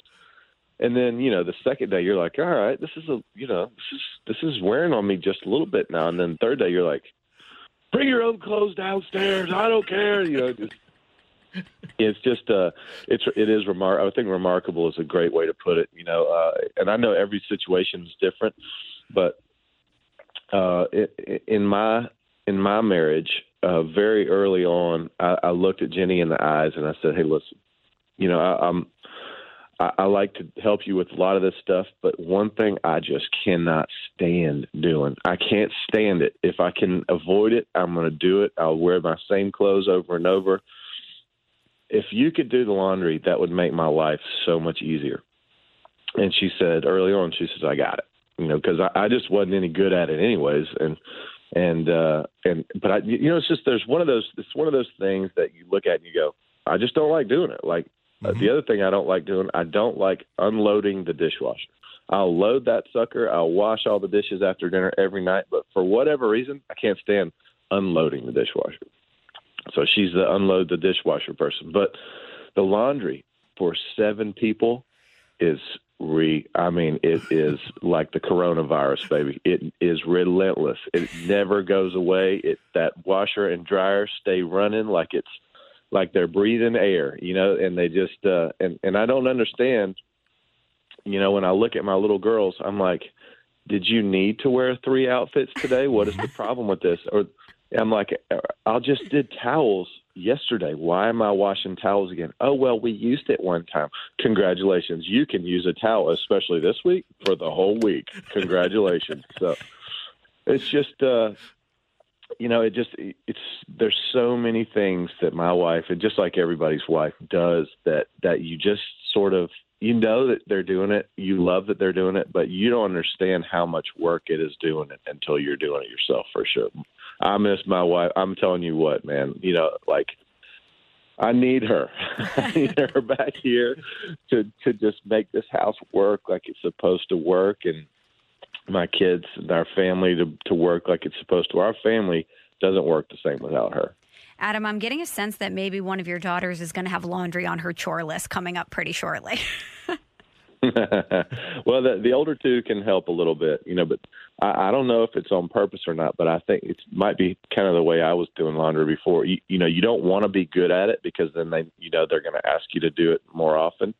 Um, kind of like like hair, you know, like my little girls. I can do I do ponytails. I do ponytails really well but there's not enough time in the day to sit there and French braid everybody's hair. So I made a decision early on in my in my life as my as my as a life of a father that I, I'm not going to French braid, you know, but I will I'll put your hair in a ponytail. I'll I learned how to brush properly. You know, as as a lot of guys don't know, there is a technique that you have to follow when brushing hair. You can't just start running a brush through the hair. You know, you're going to get all kinds of tangles in that long stuff. So you got to do it the proper way. I learned how to do that right. I can get all the kinks out. I can I can put a ponytail if you want a ponytail, but if you want a French braid, that's your sister's job. You know, so there's there's certain things that that I can do, and and there's certain things that they can do, and there's certain things that they don't do well. So, you know, my my daughter Bailey looked at me the other day and said, "Dad, did, did you wash my bra with the darks?" And I oh, went, no. "Well, maybe you could wash your bra next time, and it won't be a problem, huh?" And then she just like sorry, and walked out of the room. So, That's a way to end that conversation. Well, Adam, we know Yeah. that starting pitchers have their routine, and obviously family comes first. So you had you had to disrupt the routine a little bit. But what's that like for you to not have the normal routine leading up to a start? I mean, it's you know, it's uh, it's not, especially once you're in the thick of a of a, of a season. It's not a huge deal. Um, it, it does throw things off a little bit. What I will say is that I just did a, a terrible job of of uh, preparing my body from a nutrition standpoint. You asked me earlier if there was something that we skimped on, and we we certainly had a few meals uh, that we wouldn't have had on the regular. You know, every now and then we got to go get a Five Guys burger. Every now and then we got to go get some Raising Canes. Every now and then we got to get some Chick Fil A. Every now and then, right? But not three in a row. You know, and and there was times at night where you know I'm doing all the laundry, I'm doing all the stuff, and I'm making little man his his bottle, and, and I'm and I'm changing a diaper, and I'm helping with homework, and then I'm like, oh dang, I didn't do anything for dinner yet, and and I'm like, all right, you know, order it up, and it was you know three or four nights in a row where we ate. It was a good week of fun eating. I'll just say that, and and uh, I felt it when I was on the mound. I was dragging my behind a little bit, knowing that I didn't have the right fuel in my body uh, to go out there and perform. I mean, you, all that stuff is a treat, but it shouldn't be done every night. I mean, I think everybody would agree with that. So uh, maybe except for Chick Fil A, you know, maybe that's the one.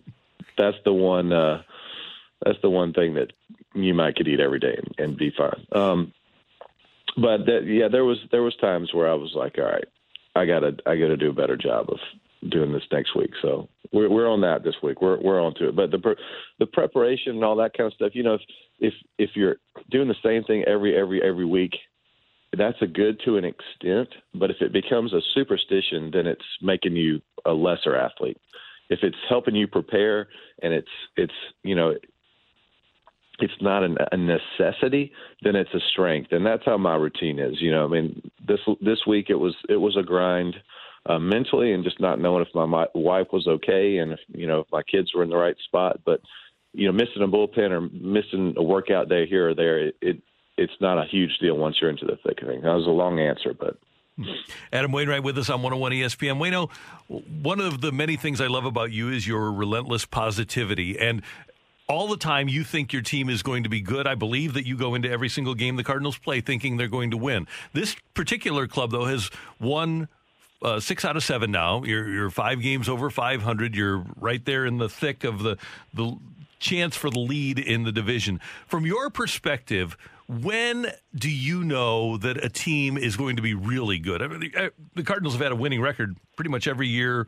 Well, they, they have had a winning record every year since 2008. So, how do you know when you're looking around the clubhouse and then you get out on the field and your team is playing that your team is really good? this offseason, as soon as we signed Nolan Arenado, I knew we were going to be really good. I mean, that's you know the short answer. Um, when I look across the clubhouse and I see some of the guys we have in our lineup and in playing defense for us and in, our pitching mounds, I, I know that we're going to be really good. I, I, Jack Flaherty's in my locker next to me. You know, I look across the the clubhouse and I see Nolan and Goldie and Edman and Carp sitting right next to each other. I'm like, all right, we we got some we got some things here that we can work with. And then, you know, we got maybe the best center fielder in baseball back this last week, and he's already hit two balls that are 450 feet. You know, we got the Gold Glove left fielder Tyler O'Neill. You know, hitting hitting tank bombs and diving around the outfield. We got young stars like uh, like Williams and and a couple of our pitchers, Oviedo. I mean, I can't wait till y'all can see Oviedo on the regular. This guy is super nasty. Uh, and and some of our young prospects coming up. I mean, you know, we just have a lot of things. We have a great, solid shortstop, which you just can't you can't say enough good things about what Paul does defensively and and and the power he brings to the plate. We have a, an elite bullpen, in my opinion. I mean, there's things that we do that are really great. You know, I I mean, if if you just look at what our starting rotation could be in the next three years, uh, people are going to be laughing at what they used to. If they used to think I was good, they just wait. You know, because Alex Reyes could be a starter, and he's I think what we're seeing out of him out of the bullpen is pretty special. But he could be a starter. He could be a number one starter. Oviedo could be a number one starter. Matt Liberatore could be a number one starter. Jack Flaherty is a number one starter. You know, we're going to get Dakota Hudson back. We got all these things in the in the works. There's just tons and tons and tons going forward for Cardinals Cardinals fans. Adam, you mentioned the starting rotation, and one guy that's been really impressive so far this season is Carlos Martinez. And part of the reason that he's had success is he's working that cutter in. And I was reading about how over the past few seasons, he's had conversations with you about turning to that pitch and how to unleash it. So, what's some advice that you've given Carlos Martinez about effectively using his cutter? Well, uh, interestingly, um, I've had to tell him to kind of to to not overuse it in the past, um, but he's using it and he's throwing it at such a more effective way this year. The previous years, last year and the year before, when he would throw it, you know, and maybe it was because he was working around the bullpen a little bit and didn't have the kind of the reps that you need to throw it consistently. But uh, the previous years, you know, when he would when he would throw it, it would it would be either a ball way in or he would make a mistake down the middle. Now he's throwing that one right up underneath the hands of a left-hander over and over, and it's just bearing in on those guys, and they can't stand it. And that sets up his good sinker and his changeup. He's got one of the best changeups in baseball. Sets up his changeup really well, and then he can work that slider off of it. So uh, it's just a pitch that he's found that he can uh, execute routinely, which is which is the most important thing about a pitch in baseball is being able to execute it routinely. If you're making a lot of mistakes in the middle of the plate with it, that's the one that's going to end up losing the game for you. So he's executing it routinely. He's working ahead in the counts, which is uh, which is a huge thing for Carlos. When he gets those quick outs, you start seeing him walking off the mound, begging for the next inning. That's what you want. You want him out there competing like that. He's been competing uh, really well this year, so I'm proud of Carlos. He's doing great. Adam, a couple more quick things. Number one, you made your major league debut on September 11th of 2005.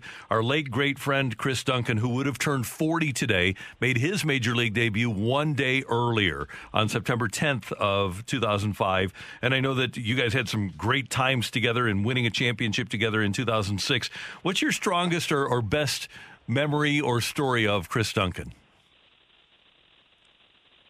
Well, my best story about Chris Duncan is that Chris Chris Duncan was the all-time greatest storyteller. Uh, he had a couple of stories that he could tell you a hundred times in a row, and every time he told it with the same inflection and made you laugh the same way, you know, and you noticed something different about his story, but it was always his facial expressions and his excitement when he was telling those stories. And I think he was a very good baseball player. He was a great hitter. Um, he he worked so hard in the batting cages to be good. You know, he just he wanted to be great. He was uh, he was a Duncan because uh, Dave Duncan never stopped working. Chris Duncan never stopped working. I'm not, I'm not, but I'm not so sure that Dunk didn't find his calling on the radio when he was done because he was a storyteller to the and some of his stories I can't tell y'all on the radio. I just can't do it. You know, there's just too much involved, and it's just it just is uh, sometimes a little PG-13 ish at the least, um, but but would make you howl laughing, and uh, I, I think he would have been a legendary as he already was, but I think he would have been a legendary radio voice and something that that kids would have said, you know, when I was growing up, I got to listen to Chris Duncan tell this story and do this and blah blah blah. And I just, uh, I mean, I just can't say enough about the positivity that he brought to the field every single day in the clubhouse, in the dugouts. You know, it was just uh, he made everyone around him better, and uh, I, I think that y'all would agree with me. Once he got done with baseball, he did the exact same thing. Yeah, we, we had a great time, and, and uh, there was never a moment that we had around Chris Duncan that we didn't have fun. And I think that's his legacy is that we, he was just such a fun, happy, engaging guy, and you couldn't have a bad time if you were with, with Dunk. And those those facial expressions were just a riot. right? I mean, like I can think of him right now. He just make you howl. Just just uh, he can turn anything. He can turn, you know, the most boring bland situation into a hilarious thing with this with just the, the the sound effects and the facial expressions he would make. Hey, Wayno, you have some great teammates and uh, fellow major leaguers around baseball that are participating in the All Win camp- campaign, hashtag All Win, and I- am honored uh, to to be a part of it. I made my donation last week, but the All Win campaign is doing great things for Big League Impact and therefore doing great things for the world. It is, and, and we have several different uh, several different campaigns going on for for Goldschmidt, for myself, for Tommy Edman, for Miles Mikolas, for um, who am I missing? I'm missing somebody. Hold on, I got it here. You've got Goldie, uh, you've got yourself, you've got. Uh, did you say Edman? Goldie Edman, Edman, Mikolas, and and and I don't know. There's somebody else. Those anyway, are the only ones I have on your team. Sorry. We, have we have. Uh, oh, there you go. You know better than I do. Oh, I know what it was. We we worked with uh, Jack last year too. Um, but we have lots of different uh, campaigns going on. There's Food for the Hungry campaign um, with Paul. There's a community center that's being built. That's just uh, just you can't even believe how this changes the dynamic in the Dominican Republic. Um, the community center it serves as a pharmacy. It serves as as a as a preschool. It serves as a vocational school in the evenings for for mothers. It's it, and it's right next to the baseball field. Everybody is drawn to these baseball fields uh, in the Dominican Republic. The center the center of life is baseball, and so if you got a baseball field, you build a community center next to it, you can really change an entire community around it. That's what Paul's doing. There's other really great things with Tommy and myself and Miles Mikolas going on, uh, we're doing some things in St. Louis that are we're going to be feeding people in St. Louis. We're going to be housing um, battered and and uh, trafficked women here in St. Louis. We're going to be doing lots and lots of different things, and we would love what we're really searching for right now is we would love for some fan participation to join in and help us to fight those fights that we're doing right now on Big League Impact. You can go to bigleagueimpact.org and check it out today.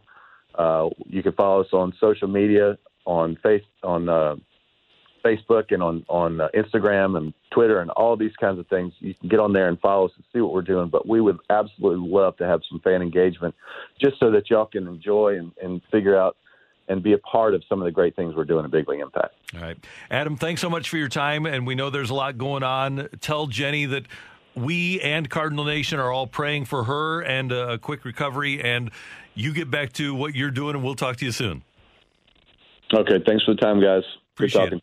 That's the great Adam Wainwright on 101 ESPN. And Chick fil A is the proud sponsor of Wednesdays with Wayno on 101 ESPN. Don't forget that on Wednesdays, stop by your local Chick fil A and enjoy an ice cold Sunjoy. Chick fil A is donating a portion of the proceeds of the Sunjoy Wednesdays to support Big League Impact through the baseball regular season. So stop by and have lunch and a Sunjoy today at Chick fil A. Thanks to them for participating with Wayno, and thanks to them for bringing by some Sunjoy and some breakfast sandwiches this morning. Can't wait to try that Sunjoy.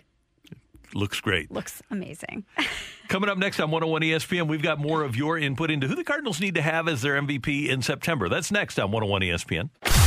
We're right back to the Karraker and Smallmon podcast on 101 ESPN.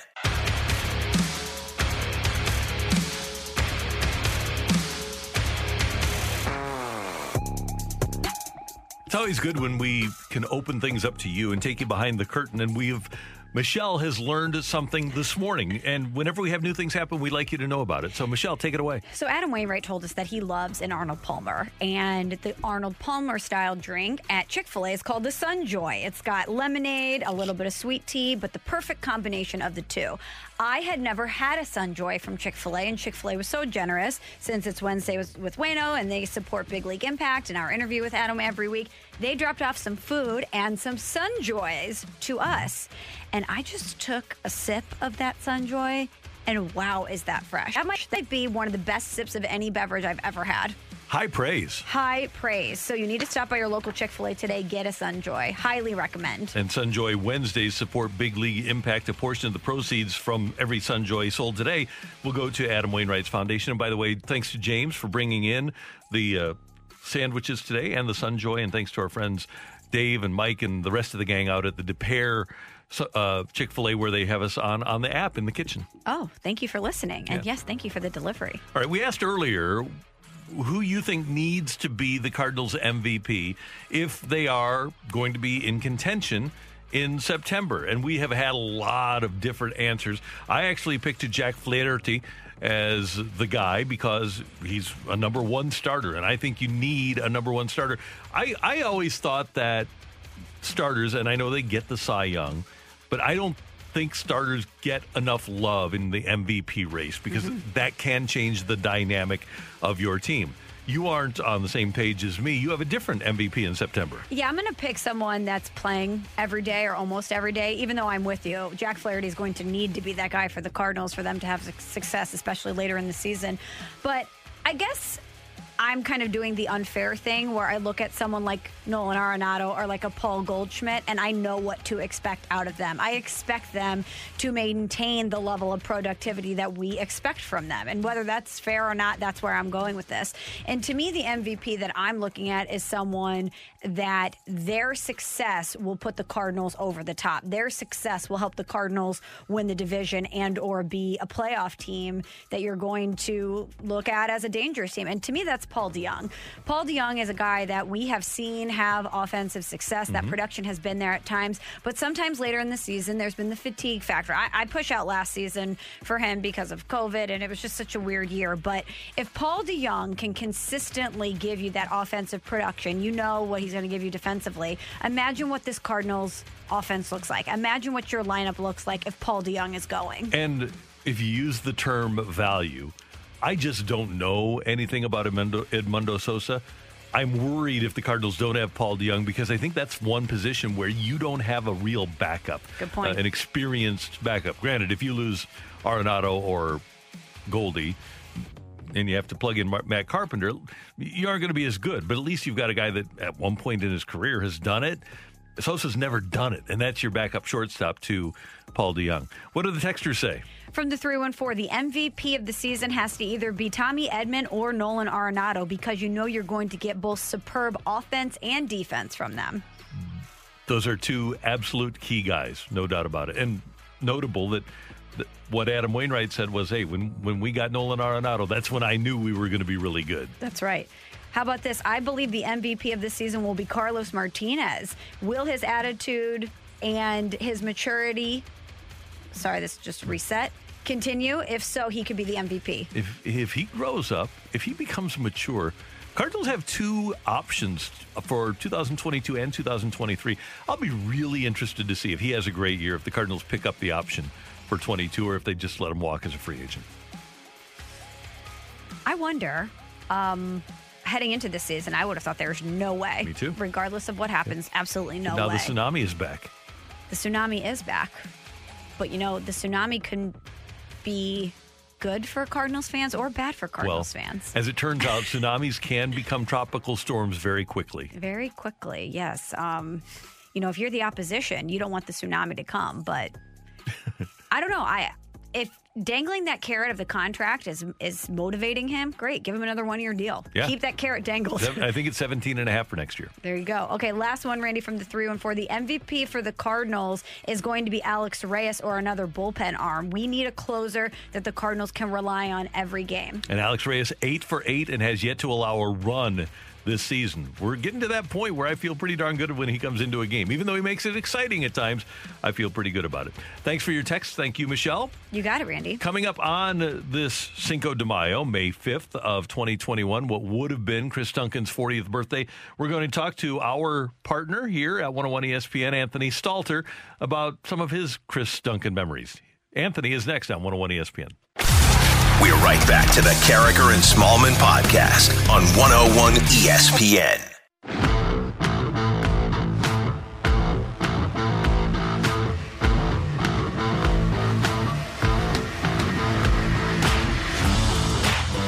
Excited here at 101 ESPN because we're telling you on what would have been Chris Duncan's 40th birthday that you can join us on Wednesday afternoon, June 16th for Dunctionary Day on the Bud Deck at the Budweiser Brew House in Ballpark Village. That's right, we're going to have a Dunk Day for you. The Cardinals host the Marlins that day at 12:15, and you can join us on the Bud Deck to enjoy the game with views looking right into the ballpark.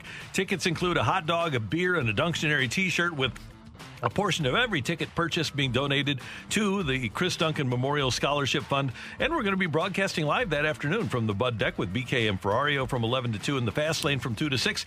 Get all the Dunctionary Day ticket details now at 101ESPN.com. And the host of the fast lane, Anthony Stalter, is with us now on 101 ESPN. Worked with Dunk first as a producer, and then uh, they did the show together for several years before uh, Dunk sadly and tragically passed away a couple of years ago.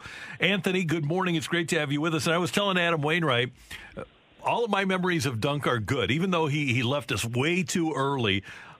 All of my memories of Chris Duncan are happy memories.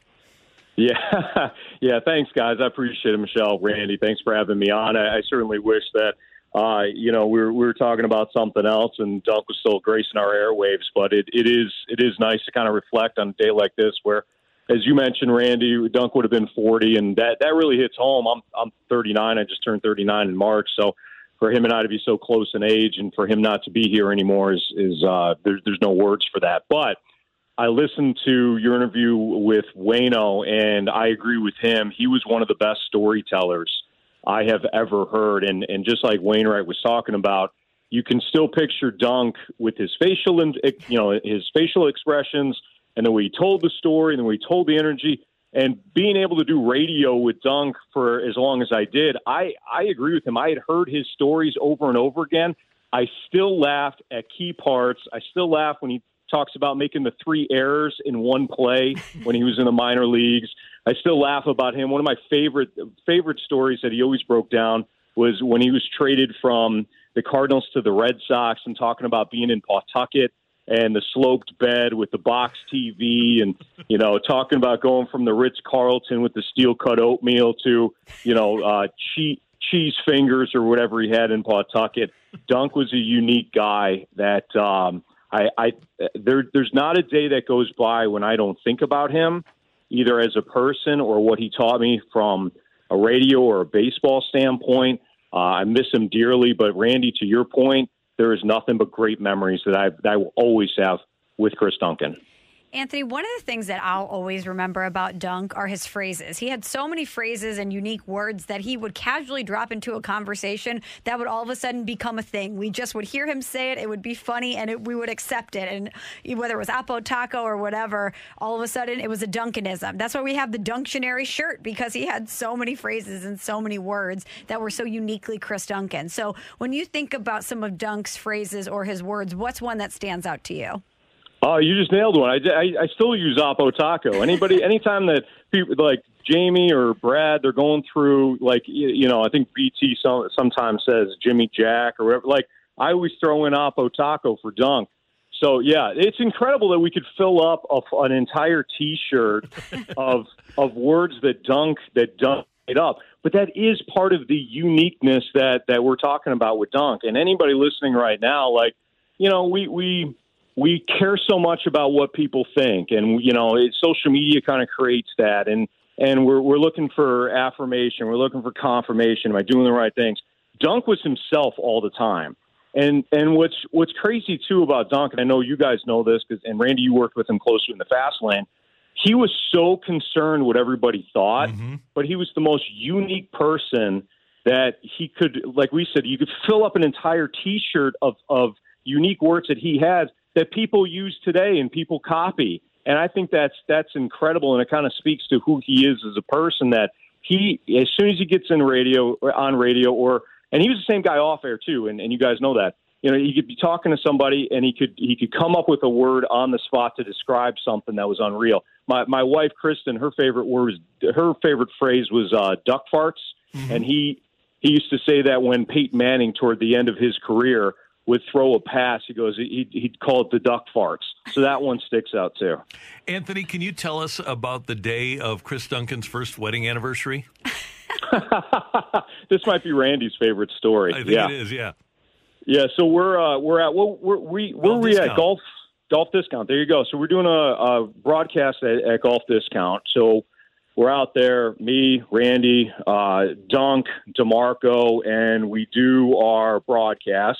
And sometimes, you know, Dunk, you know, speaking of words that he used, he he likes to get a man soda, uh, and this was this was before his first diagnosis, so before he he uh, they they realized that he had he had the brain tumor. Um, he he goes, hey, he's like, you know, do you want to do you want to get a beer after the show? So all right, sure. So you know, after the show, we go down the street, and I think I actually think Marty the Party Jenkins was with us as well. Uh, so he he goes with us. So we're we're out and we're having a good time. We're you know just having a couple of drinks, watching the Cardinals game, and all of a sudden Dunk gets Dunk, Dunk starts to get some some text messages. And I don't know if he looked down and saw that it was Amy and his wife Amy, and he's just, he's like, well, he's like, all right, I'll, I'll get that in a second. he goes to the bathroom, he comes back, and he sits back down. And he goes, hey, he goes, here's some money. I got to go. I go, all right, is everything all right? He goes, yeah, no, no, it's fine. It's my anniversary. he completely forgot that it was his anniversary, and he was out with with us having some beers and stuff like that. So he had a he had a race home, and I think I don't know if he did it that night or he did it the day after. He went and bought her a, a laptop computer. At Best Buy, he went to the Best Buy across the street because you guys. There were, you go. So- yeah, so it was. You're right. And ahead, so Randy. he, he stops at Best Buy on the way home, just grabs her a computer really quick and races home Yeah. and gives her that as the first anniversary gift. I don't even think he wrapped it. I just think he's like, "Here you go." I was I was out at Best Buy. I was out at Best Buy buying your computer. What's really funny about that though too, and not that Amy was trying to get him back or anything like that. She's not. She wasn't being vindictive. But Dunk tells Dunk used to tell the story too of I forget which birthday. Might have been might have been his thirtieth birthday or thirty first birthday or something like that. Uh, so he he he's he's out. He's out with us. Uh, I think we're doing we're doing a broadcast, something like that. And he told he told us he's like, hey, he's like, uh, yeah, Amy's Amy's going to the Cardinals game tonight. And we were like, oh, okay, cool. That's that's nice. He goes, no, he's like, you know, it's my. I wonder if she's throwing me a, supar- a surprise birthday party. He goes, so I'm going to go home right afterwards, and you know, he's he's amping up. He thinks it's going to be a surprise. So he goes home, and she's not there. She's actually at the Cardinals game. She had she had no plans of doing any sort of surprise birthday for him. So again, I she wasn't trying to get him back, but he it, it was kind of funny. They they both yeah they both forgot certain aspects. It's funny. That is funny, Anthony. So far in this conversation, we've been talking for eight minutes. We're all we're laughing. We're talking about all of the the fun that Dunk brought to our shows and uh, everyone's everyday lives. He made s- e- everyone laugh and smile. But one thing that I'll always remember about Dunk too is how seriously he took his craft, whether it was baseball or radio. You produced for him, you co-hosted with him. A lot of times, former athletes they come into a situation like this and they lean on their experience and they lean on their personalities, which Dunk certainly did. But he was so prepared. He was probably the most prepared person I've ever worked with. Yeah, he Michelle, you're absolutely right. He he was so inspirational in, in that regard, and I heard I heard Wayno talk about it from a baseball standpoint. I knew he worked hard, uh, you know, when it came to to perfecting, you know, his craft in baseball, but I, I didn't visualize it. I saw it with radio, and he took it to heart that he. I, I remember when he used to do hits with you guys uh, back before I started with the station, but I used to listen to him and and Brian Stull. It was Stully and Dunk in the nights, and then Randy. You guys, he used to do hits for you guys. He he used to prepare for those hits, and we're talking about ten minutes maybe at max. He used to prepare hours for for the fast lane hits, and then hours for his show with Stella, Stully going down to the ballpark and things like that. Um, but you know, I, I told this at Dunk's funeral service out in Arizona. I said, you know, I heard a, I don't know if it was a, like a TED talk or a motivational speaker or something like that. Told say one time, he goes, he goes, ask yourself, are if you walk into a a room of people, he goes, are you better? Is that room better when you walk in, or is that room better when you walk out? And Dunk, the room always got better when people walked in, when he walked into it, right? And it wasn't just because he was funny. It wasn't just because of the personality. It was because you knew you were always going to always going to get your all out of Chris Duncan. He used to have a board in his basement where he wrote down all of his goals after he got uh, after he got diagnosed with the brain tumor. He was determined that that wasn't going to stop him. He tell he used to tell the story where I think it was uh, his I don't know, it was, I don't know, it was like fifth grade teacher. Maybe he wasn't even that young. Maybe he was in high school, where a teacher came to him and said, "Hey, what's your backup? I know you're a baseball player. What's your backup plan?" And he looked at her and said, "I don't have a backup plan." Mm-hmm. It was, it was, and it wasn't. It wasn't that he wasn't going to be prepared for life if he didn't get into baseball. It was just he always put his all into it. He'd have notes upon notes, like Dave Duncan, his father, with the baseball, the uh, the notebooks for pitching. He used to have the same notebooks where he was writing down things for our radio show. We're talking about a two hour radio. We started, I think, at three hours, and then we went to two hours. Two hour radio show. He'd have probably half a notebook filled with with aspects that we're going to talk about. He used to call me because he knew that you know from a football standpoint, you know I I I, I like football. I, I understand the game, all that. He used to call me and ask me Monday a mo- random Monday night football game. It could be like Washington and Philadelphia, right? Something that we might not spend that much time on. He wanted to know aspects of that game so that he could portray that he he understood, he knew the stories and all that. So from a from a hard work standpoint, I think Dunk was second to none. Absolutely. We look forward to more stories this afternoon on Chris Duncan, what would have been his 40th birthday. Anthony, we always love talking to you. Thanks for coming on with us. No, I appreciate the uh, I appreciate you guys calling and thank you and thank you for sharing so many memories because I know you guys have a lot of uh, dunk stories and dunk dunk uh, you know, uh, so many, so many, so many aspects that Dunk kind of impressions you with you guys too. So thank you, thanks All for right. having me. You got it, Anthony Stalter. You'll hear him this afternoon at two with the Fast Lane on 101 ESPN. I think my favorite Dunk story is when we were at the Super Bowl one time. We had gone to a Super Bowl party. We were having a great time. Chris Duncan was certainly having a great time. We get back to the hotel, our whole crew, and he sits down in the lobby at the piano mm-hmm. and starts playing a beautiful song on the piano.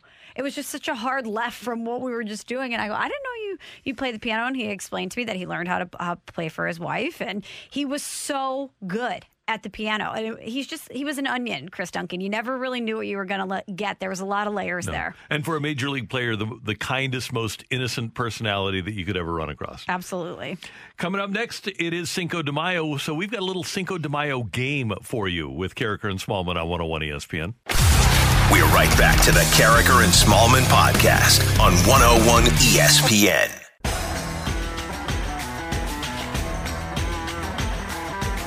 The Cardinals up by Cinco, Cinco de Mayo. That's coming up pretty soon too, isn't it? Cinco de Mayo. When is that? Is it over already? That happens uh, on the fifth month, the fifth day, right? Cinco de Mayo. So it's coming up the next May. Get ready now. Mike Shannon, one of the all-time greats. Mike Shannon, one of the all-time great people in our community and one of the fun comments of all time. I never get tired of it. Get ready now. it's coming up. All right, so we've got a Cinco de Mayo game here on Cinco de Mayo 2021. Emily has put this together for us. Emily, can you explain the rules, please? Yeah, sorry, I forgot you moved mics. When oh, we... oh, yeah, that happened. Yeah, Ran- Randy did move positions in the studio for the game. Yes. Okay, so I have I had Randy and Michelle each come with some really bad dad jokes, and by bad I mean horrible, not not inappropriate. And uh, they're going to each read these dad jokes to each other, and the goal is to try to get the other one to laugh. And if they laugh, they have to eat a chip with some really hot habanero sauce on it. All right, I'm ready to go. Randy's already dumping the sauce out because he knows I'm going to get him to laugh. And yeah, it just a little bit of habanero sauce when we opened it, I, it smelled really it, hot. It smells hot. It yeah. smells hot. Now, Michelle, would you like to be the first joke teller? Yeah, because see, this is going to be problematic for me because I'm the type of person that once I start laughing, I can't That's, stop, and okay, I'm already on the precipice because of the Mike Shannon intro. So I'm going to go ahead and go first. Randy's laughing. Does that count? No. I'm kidding. Okay, Randy. why is it a bad idea to iron your four-leaf clover? I don't know, Michelle. Why? Because you shouldn't press your luck? Cute.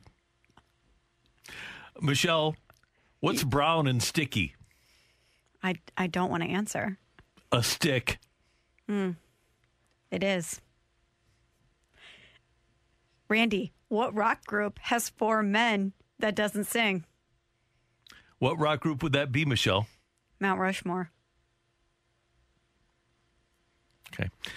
Michelle, two goldfish are in a tank. One says to the other, You know how to drive this thing? Hmm. You've had better. Randy, what do sprinters eat before a race? I don't know, Michelle. What do sprinters eat before a race? Nothing. They fast.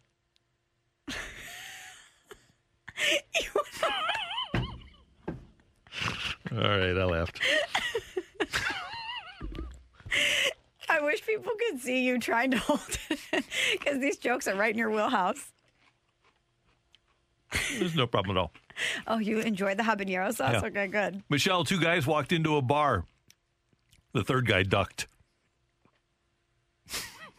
Pretty good. Pretty good. Pretty good. Randy, did you hear about that restaurant on the moon? No, Great food, no atmosphere. that's pretty funny. hmm hmm Michelle, my wife asked me to go get six cans of Sprite from Schnucks. I'm sorry. That's not even the punchline. I'll eat it, but just your face. When I re- got home, I realized that I had picked seven up. okay, that's a good one. That's a good one. Well, you worked in Schnucks, so that made me laugh. Okay, so let me- Cha-ching. Ooh, wow, that has some heat to it. Yeah, it does. Oh, you got, you really poured it in there. Wow. You have one? It's really strong. Yeah. Okay. Excuse me. As I'm chomping on the air. Wow, that second wave of heat is coming. Okay.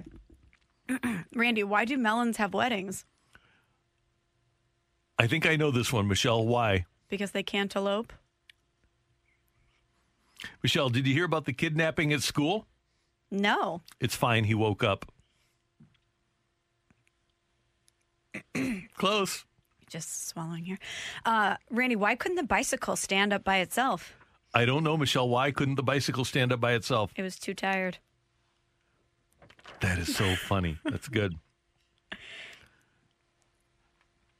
Michelle, you're American when you walk into the bathroom and you're American when you come out. But what are you while you're in the bathroom? European? You got it. Classic by you. Thanks. Randy, did you hear about the guy who invented lifesavers? I did not, Michelle. They say he made a mint. Mm-hmm. Good. You know, I've been thinking about taking up meditation. I figure it's better than just sitting around doing nothing. I like meditating. Get it? Sitting around doing no, I, nothing. I get it. I get it. Uh, Randy, did you hear that rumor about butter? no, what about it? I'm not going to spread it. Michelle, Sundays are always a little bit sad, but the day before is a Saturday. hmm hmm Hey, Randy, been telling a lot of jokes here. You want to hear a joke about construction? I do. I'm still working on it. Good. Michelle, you have a dog. I have a couple of dogs. Mhm, You know, dogs can't operate MRI machines, but cats can. That's a pretty good one. Randy, you know, I was thinking about this beautiful herb garden that I had when I was growing up. Mhm. Good times. T H Y M, yes. T H Y M, yes. I was going to tell you guys a time traveling joke, but you guys didn't like it. Hmm. Randy, did you know how Moses made his coffee? No, how? He brews it. Good. Get it? Yeah, I get it. Okay. Michelle, people are usually shocked to hear that I have a police record, but I love their greatest hits. Shout out Sting. That heat is still there. It is. From one bite. I really did put a lot on that chip. Okay. Um, Randy, did you hear about that cheese factory that exploded in France? No. Debris is everywhere. I thought, was gonna say, I thought I would get you with that one. Good. So, what is this? I'm up, what, three to one here? Something like that, yeah. All right. Uh, how can you tell it's a dogwood tree? It's barking. By the bark. Mm-hmm. Mm-hmm. Okay. I'll give you one more. Okay. Why did the old man fall in the well? It was going to be my next one. No way. Yeah, it was. Weird. Because he couldn't see that well. He couldn't see that well. Very good. Okay, let me give you another one then. Um, did I run through all my joke jokes here? When does a joke become a dad joke? I don't know when. When it becomes apparent. Pretty good. All right, here's my last one, and this one's tailor made for you. Randy, what concert cost just 45 cents? What concert does cost just 45 cents? 50 Cent featuring Nickelback. That's a great one. Thanks. You can steal that. Hey, when you have a bladder infection, you're in trouble. Gross. okay, I'll, I'll go ahead. And- you. Oh, man. That was fun. That was fun. Oh, my God, that's so spicy. It is spicy. All right, so that's a game. We hope you got a chuckle out of it. We were trying to not laugh. How about this one? Why is six afraid of seven? Why? Because seven ain't nine. Oh, that's a good one. I like that. You know, singing in the shower is fun until you get soap in your mouth. Then it becomes a soap opera. How do you steal a coat? How? You jacket. that was from the 314 on the text line. Good. What would the Terminator be called in his retirement? I don't know what. The ex-Terminator. Oh. Also, that also works if you want to have a bug joke. Yep, good one. Thanks. All right, there's the game. Wow, Emily, this hot sauce that you got. Happy uh, Happy Cinco de Mayo. Happy 5th of May. I never understand how people can eat things that are so spicy like this. I am more inclined to eat and enjoy spicy things than I was in my younger days. yeah. I think my taste buds are dying or something. I don't know. they're dying. Well, they're probably dying because you're burning them all off with this sauce. Yeah. We are going to cross things over with Danny Mack next on 101 ESPN. We're right back to the Karraker and Smallmon podcast on 101 ESPN.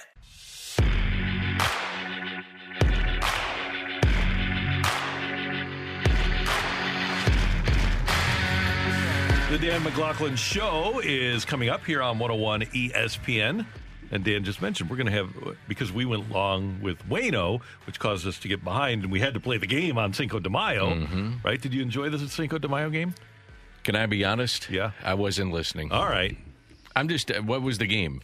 We were doing dad jokes, trying to get each No. other to laugh. I wouldn't have enjoyed it. Because I, laughed don't laugh at your jokes anyway. I know you don't. Actually, Dan would have been very good at the game. Because the goal was to not laugh. Mhm. Oh, yeah, I'd have been fine. Yeah. You would have been the winner for sure. Yeah.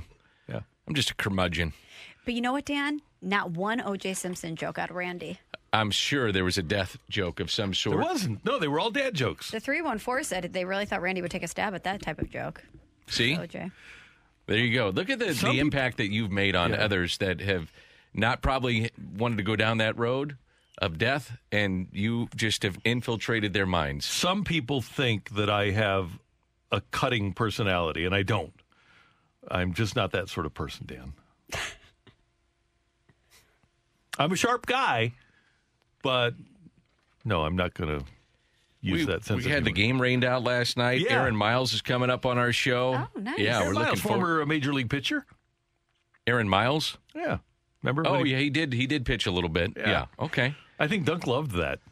Everybody did. Yeah. I I enjoy seeing the position players get in there. I think it's fun. Dunk called him his little buddy. You His can little buddy, huh? Yeah, you can you can bring All that right, up. I'll ask him about it. Yeah. Okay.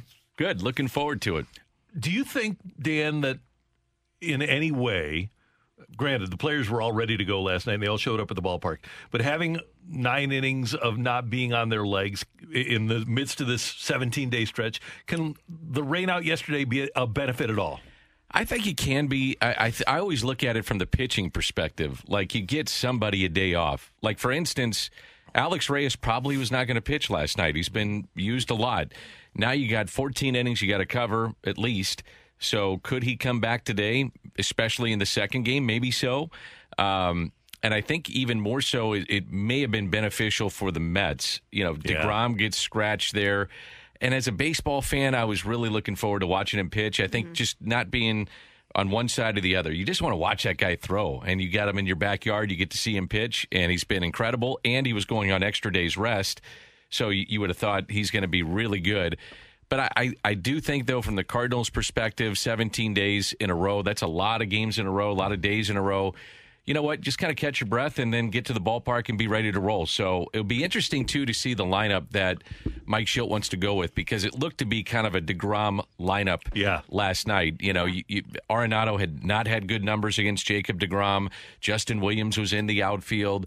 Uh, do you want to change that up? Now, you got two games, but all they're 14 innings, or it's seven inning games. So might see those guys back in there going back to back. Who knows with Arenado and some of the others. And oh, by the way, among team members, and Wayno has said it last night. I think it was O'Neill that called him J Dub. So J Dub is a thing now. It's, is that it's right? official, yeah. Oh, wow. It's like Cabby with Cabrera. I don't like the well. Cabby did this. No, it's and this is Cabrera. I don't like it. That's one nickname I don't like. It's just a personal preference. Cabby. I, I I- don't know I'm not into, into it. either. Uh, I, I I actually agree with you guys on that one. I'm just not into it. J Dub is good. Doesn't though. make it a bad thing. I'm just not into it. J Dub is fine, and I, I think I started the trend, and you you actually initiated it, and I went- made it you did known to the baseball world on a baseball game. Yeah. Now, if Cabrera was maybe a driver, and you say, "Hey, Cabby," then it's different. But not, That's not when he's a different. baseball player. That's correct. Yeah. Uh, we're looking forward to your show featuring Aaron Miles and BK. And BK. Yeah, BK will be here too. Looking, Looking forward, forward to, to it. it. And we will. Are you with us tomorrow morning officially No, on Thursday? no, we have a, uh, a day, game, game. twelve fifteen. Darn it. Yeah, Ah, these day games taking you away from us. yeah. Well, we'll be tuned in this afternoon and tonight. I look forward to that. Thank you, guys. That is the great Dan McLaughlin, and you will hear him with BK coming up, and you'll hear him on Bally Sports Midwest this afternoon, 4 o'clock first pitch for the first game of the doubleheader. Great job by our producer, engineer, game creator, Emily Butcher. Thank you. Thank you. Michelle, this was fun. It was Randy. See you tomorrow. Everybody have a uh, good, uh, when is that? A Cinco de Mayo, and uh, enjoy yourself. For all of us, until tomorrow morning at 7, have a great day, St. Louis. You've been listening to the Karraker and Smallmon podcast, powered by I Promise. Grab a 30-day free trial of Live by Live Plus, and you'll get unlimited skips, commercial-free music, and all of the podcasts and live streaming events you can handle. Visit livexlive.com slash podcast one to learn more and start your free trial.